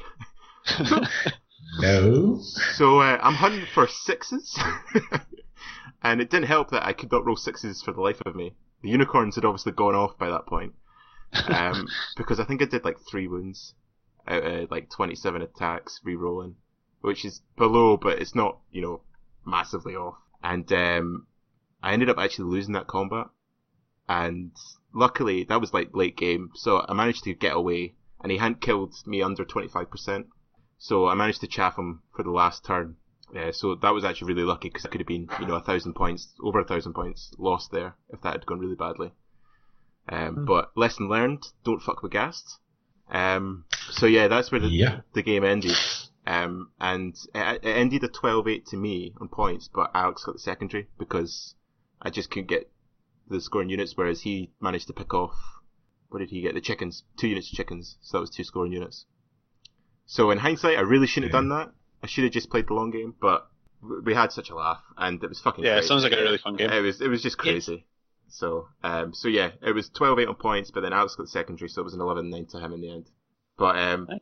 it was it was a really really good game to finish the tournament on because honestly, I don't think I've laughed that hard in a long time. The best bit about the ghouls going off was that it was the Rangers that did the last two wounds. That's all, all the shooting I had left. I just this one unit had like ten strength three shots, and uh, Alex was grinning because he was like, "I'm going to bring those ghouls back." but Aragorn and his chumps just went boo. So yeah, it was it was really good fun. Um, and yeah, and that ended in 11, 11-9 to Alex. Nice, close game as well. Nice. Yeah, Yeah. It was actually like when I was going into the game, I was thinking it was going to be probably a medium win for him, uh, especially if my shooting didn't turn up. But so I was actually, I was happy with that. But I think I threw away the win. But it's, I don't think it's fair to say that either because we were both playing pretty fast and loose. So um, I don't think it was a true testament to uh, Alex's skill as a tactician in general. So that was uh, that was it. End of the game. Uh, end of Nice. the tournament rather. So obviously, um, we'll just run through the, the prizes and stuff, and then we'll have a quick chat about our kind of thoughts overall. So the table at the end of the day, unsurprisingly, Gareth was top, first place. Uh, Well done, with- well done, Gareth. It was a surprise to me, at least. with uh, an impressive 88 total score. Um, John Turner, also from Team Scotland, just saying, uh, was second place. uh, John played really well all, all weekend. Um, Yeah, some really yeah. good results. He got 85, so it was proper tight up there. And then third place was Jack Austin with 83. hmm Um, and I'll just I'll quickly just run through everyone. So we had Yeah, when you get to the bottom, when you get to my uh, name, Andrew, don't don't feel compelled to read Okay. out the points Well, what at, I'll that, do- at that point. what we'll do, friend, is uh, I'll get to bottom three, and then you can do you can take over from that bit, okay? I think we just leave that up to you know the the listeners to decide. It's, it's really fine. That's really democratic. Hey. of. Well, you you didn't. No, you are uh 23. Okay. Nick won the pool, so Ah, okay. We'll get to that. We'll get to that. so, uh, Spoilers. so fourth place was Stephen Dornan, which was a really good showing from him. Uh, Yeah. Fifth was uh, Chris Legg. Sixth was Kieran Dunn. Seventh was Monroe Armitage. Yeah, Monroe did really well. Really, really good result for Monroe. Eighth was Chris Bond. Ninth was me. Tenth was Tim Botnick. So I'm just saying I'm the best coach. of course. We already knew it. Gar- Gareth knows. Tim doesn't know, but Gareth knows. That's all that matters.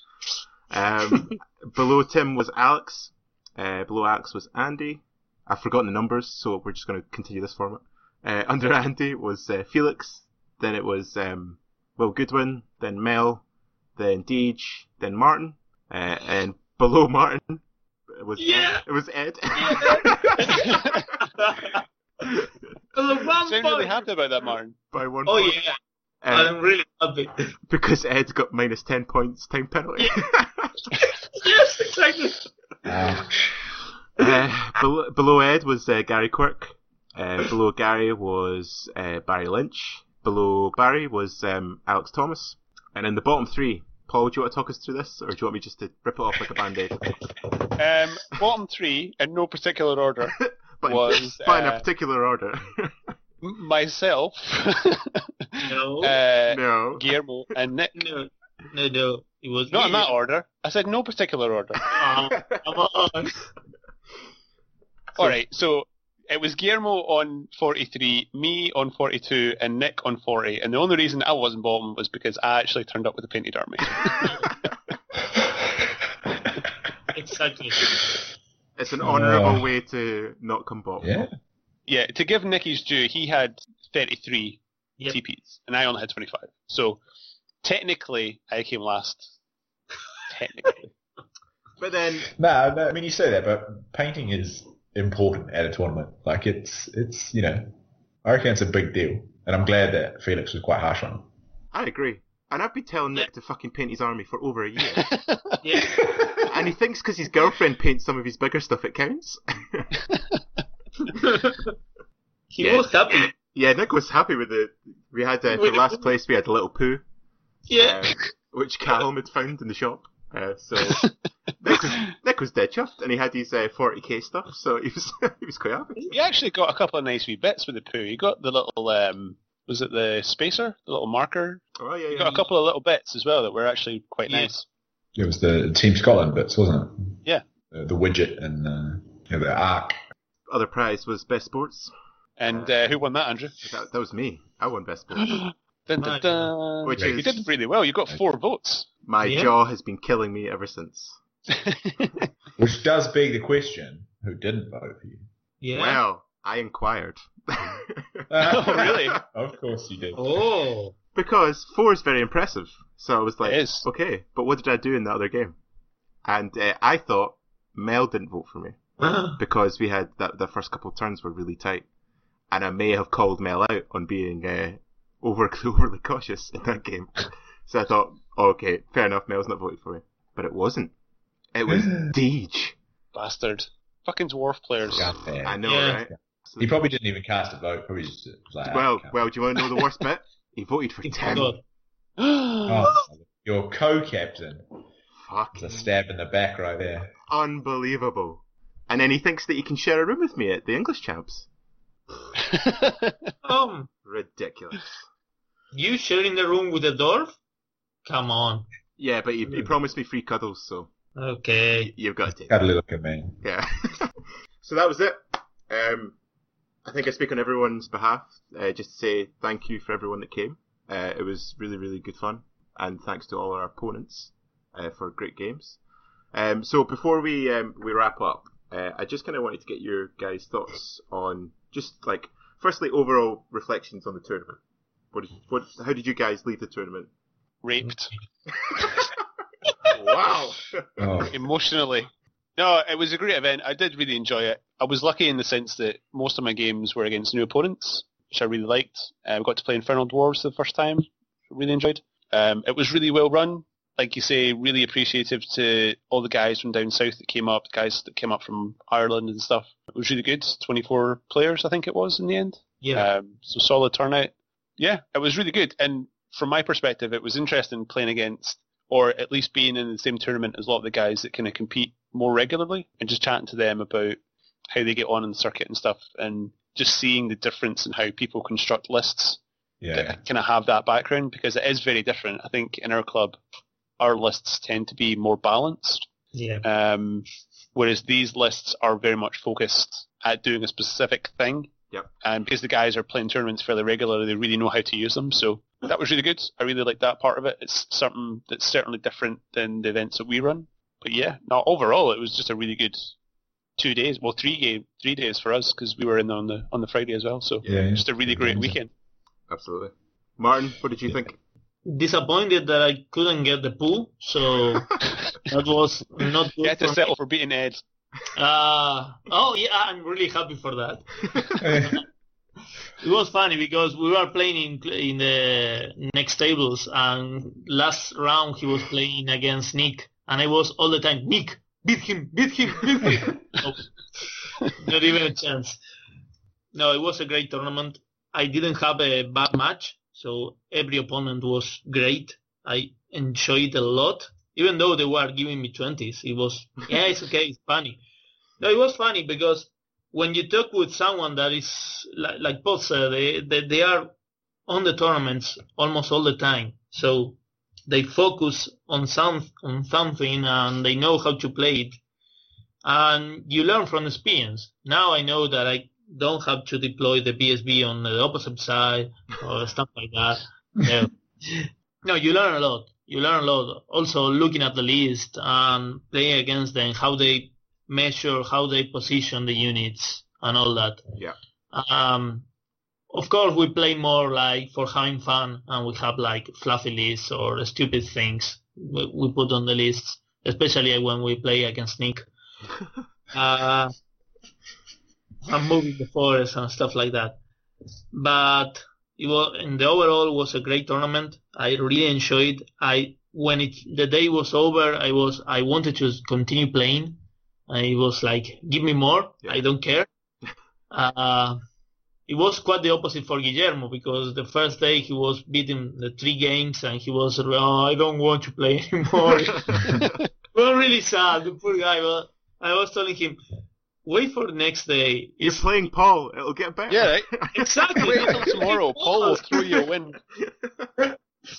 uh, he he was happy because when he played against Alex, Alex managed to beat him, and uh, he told me, "Well, I give him faith again of the game on the game because he was getting twenties too." yeah. uh, and Alex was happy because of that game. But no, the the tournament was great. Felix was is an amazing host and a TO, and I'm really eager to have the next one. Good. Awesome. yeah. Gareth, I'm interested to hear your thoughts. Yeah, it's a seasoned tournament player. Um, like legitimately, it was the the most enjoyable tournament I've been to. Um, like complete, Good you know, completely aside from the fact that I did well. Like it was just the only the only other tournament I would compare it to is um a South Coast GT back in the day, um, and that that had a different vibe to it, and that was just because it, there were so the the year I went, there were 220 people. Wow. So you know, like it's it's almost like a festival of Warhammer. Um, and so obviously this was far smaller, 10% of the size, but yeah, I mean everybody was just on good form. It was like lovely to meet all the all the Scottish guys. You know, we went out for like nice dinners with like a good proportion. Like most of the tournament went out for dinner on the Saturday night, Yeah. which is you know, it's a rare thing. Um, and then the other thing, like I actually talked about it a bit um, in the last podcast, that you know, like Felix being ruthless on time penalties, painting penalties.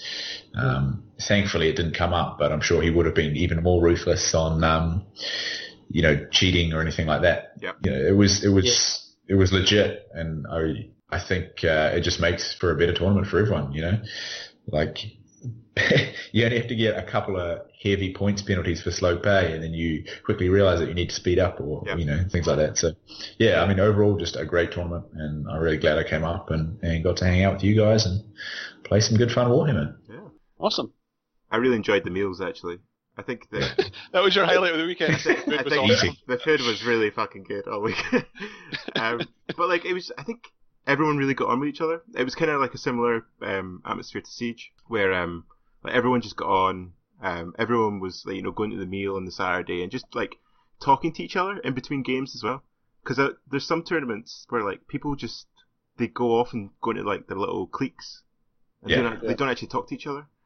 Um, Yeah. Whereas I think everyone was kind of getting, you know, you're talking to their opponents and talking to different people, and you know, it, it was just really, really nice, really enjoyable.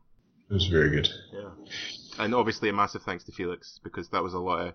He obviously had to step in and play last minute. Um, Yeah. Yeah, Yes. I don't don't think he loved that to be honest. No, I don't think he did either. um, but you know that was a lot of work for him, so major thanks to him. Um, so before we, we wrap up, um, I'm interested to hear you guys' thoughts on just looking back over your, your performance and your list. And obviously we're we're still in kind of tournament season, um, and there's there's events coming up. Uh, so Gareth, we'll start with you. Obviously you won, so you can't really complain. um, no, I can always complain. Andy. Don't you worry about that. Good man. Um, yeah, no, I mean, I've like I've, I've got a, a small tournament this weekend, just a like a, a local club one. It's just a one day, three games, um, and I'm taking a similar list, but now I just have one big chariot Death Star Wow. instead of the two small ones, and I've changed the sphinxes to the the war sphinxes, which I think are better sphinxes. Yep.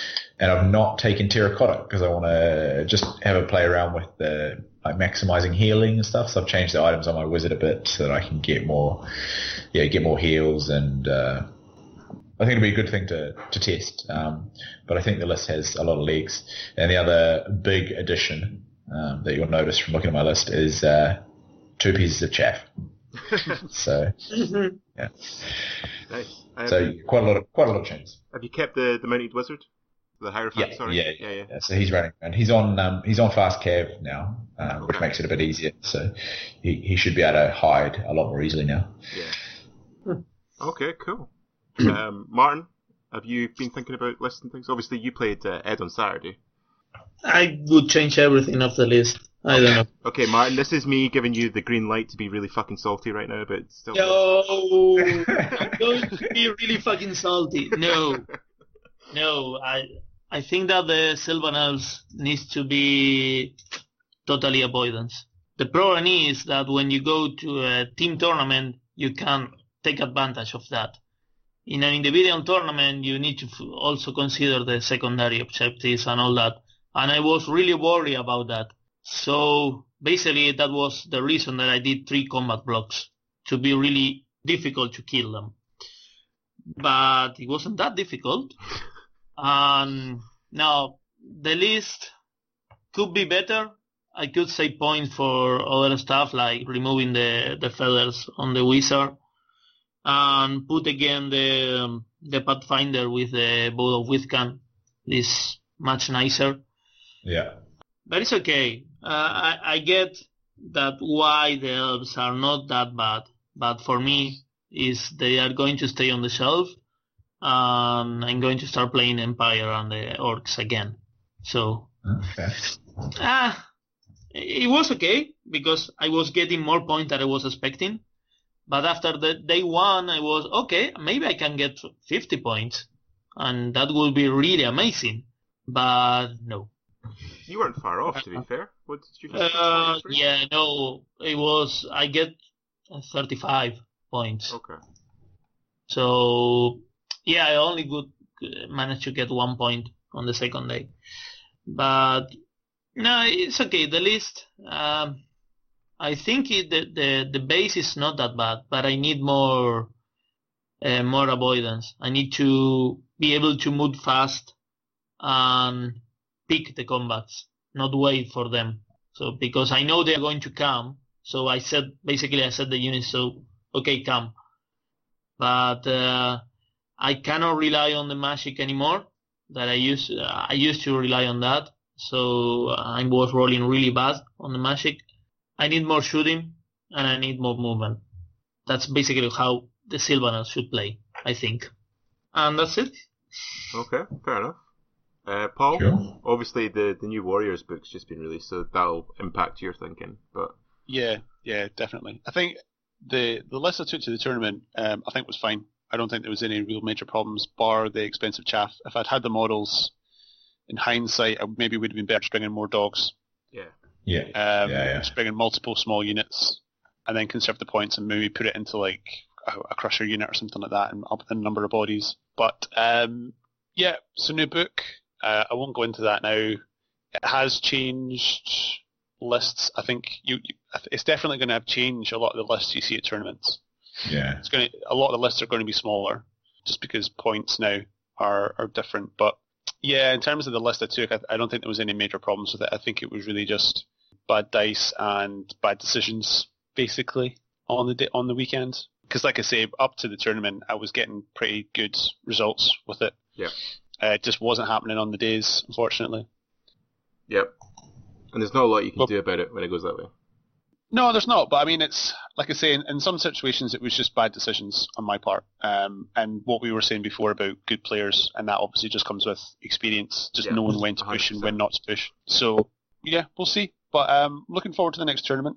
Don't know what I'm going to be bringing. Uh, obviously, it will be Warriors, but I don't know what that's going to look like. Yeah. Um, Ooh. but we'll see. Is that surprising, Martin? I've only Yeah. got one army. For me, yeah, um, what were you going to say, Andrew? Yeah, just because like looking over the, the tournament now, um, Ed has basically um, worn me down over two weeks uh, and convinced me to go to the English Championship. Yes. So, so Ed and I are going to that, um, and the list you've got to submit your list by the end of the month. I think it's first of April. So I'll be keeping a, a similar kind of style list, but I've already made some changes. Like I've cut the altar, um, because I think in some matchups that's just an easy 100, uh, sorry, 280 points, and it didn't actually die all weekend, which surprised me. But I think it, it didn't pull its weight, and it's too expensive not to pull its weight. So um, it's been dropped, and I've I've added another chicken teach unit. So hopefully that will, you know, help them actually do something when they get in the combat. We'll wait and see. Even bigger chickens. Bigger chickens, more chickens. Um, and then I'm going to try out halberds instead of spears. Um, and I'm going to try the brace of pistols and the rider. I'm not convinced by the brace of pistols anymore, but um, so I've got a couple ideas that I'm going to test before submitting those uh, those championship English championship lists. But overall, Nice. um, yeah, I'm I'm I'm obviously happy with the result. Um, I played against five good players, got five good results. Um, I didn't lose on battle points all weekend. Um, but a big Nope. part, big part for me was um, secondaries, because I think I was that was the area I was poorest at over the course of the weekend was competing in those those secondaries. So I need Is to. that just because of the list though? Because you're obligated to, you know, utilize your shooting, which um, kind of restricts your movement I to mean, a a degree. li- a so little bit. depending on when they are. Yeah, I think I, I played the secondary well against Barry in the first game. It was hard against Alex because that was just go- always going to be an uphill struggle. But I think in the Yeah. uh, the other games, like against Deej, that was just me not not reading the rules essentially, because I could have got that objective or drawn the objective without risking the chickens, which cost me points. And then uh, against uh, Mel and um, yeah, and Kieran, sorry, it was just I think I just need to be better at playing for the secondary because it's such a massive swing, and I I, I, Yeah. think, I think I'm guilty of forgetting that sometimes. and I don't like the list has hard scoring. Like the chickens and the knights are hard to get rid of, so I don't really have an excuse. So I think it's just going to be a case that I just need to be more aware of them going forward. But I've got some time between now and the English chance to kind of be a little bit more aggressive with them and see if that works. But um, I'll try that out and see. But overall, very happy with the list. Um, so I'll be taking something very similar to the, the English champs. Yeah, man, seventy points is a solid performance. Yeah, Yeah. it's very good. I think if you'd offered me that at the start, I would have taken it, no questions asked. So, yeah, I really can't complain too much. Uh, I just kind of want to make sure that I build on it going forward. So, Nice. does anyone have any final big thoughts about the tournament or looking forward before we wrap up Um, For the next one. for the next one? Well, we've got obviously um, Strife. Paul, you're organising that with Ed. yeah, me and Ed are setting that up, and that is going to be July. I think it's the fourteenth. I think it's the second Saturday. Cool. Uh, that's just a one-day singles tournament. Okay. And So we'll any of the guys again. that came up for the GT, more than welcome to come back. Yep, Lovely yep. to have you back. and then we'll have Siege in October. Um, and there's there's a whole bunch of events that are going on uh, in between. You've got um, Call to War, Call to Pain. Um, the the Renegades are having a, a tournament in uh, at Firestorm. There's the uh, the big team event, uh, which is a, a three man team event that Mikey Newman's organising. There's obviously the English Yep. champs. You're, we're really really lucky just now with the amount of tournaments that are going on. So. Uh, Yeah. There's the other one in uh, Ireland as well. The guys are setting up. Yeah. There's another one in Ireland. Yeah, Yeah, yeah. Oh. same place as before. It's the place that's got No, like the, it's the spa and the sauna and stuff. Oh man, that might that might be a shout. I think it's a two there. When is this? Uh, I want to say June, July time. I think it, I think it might be uh, second and third of June. okay, Ah, I can't make that. Fuck. Andrew, we need we need to uh, go. Don't, don't quote me. Don't I've never me. been in Ireland, so yeah, no, we, we'll definitely be going down. there's on-site accommodation at the place, Ah, it's so fucking good. They've got jacuzzi. so your your your ticket your ticket price includes accommodation, which is on-site. oh. Okay, we'll discuss this. Uh, but yeah, there's, there's shed loads going on. So um, as always, if you want to find out any more about these uh, events, jump on the ninth, no, ninth age forum if I can speak properly, because there's lots of details and stuff up in there.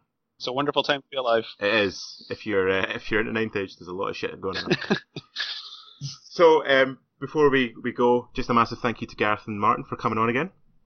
Um, No Thank you, worries, guys. Thanks for a being pleasure. here. yeah, as always, it's great. Um, and I'm sure we'll get you on again Yeah.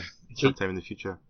Yeah, Paul, any closing remarks before we sign off? No, just um, again, just to, to thank everyone that came, and thanks to uh, Felix for putting in the work and uh, putting on the event. It can be a bit of a thankless task putting on a tournament. Sometimes it can feel anyway, um, but I think everyone really appreciated it and had a really good time. So thanks to Felix. Absolutely. Yeah, very good. Right, so uh, just before we sign off, um, if you want to get in contact with us, you can do so on Twitter at Scottish Ninth Age. You can send us an email at, what's the email address? Shit. ScottishWildlings at gmail.com. That's the one. Saved. All right, I'll edit that out. Maybe. Nah, fuck it, just leave it, who cares? No one's listening by this point, let's be serious. But until next time, um, we'll catch you later. Take it easy, guys.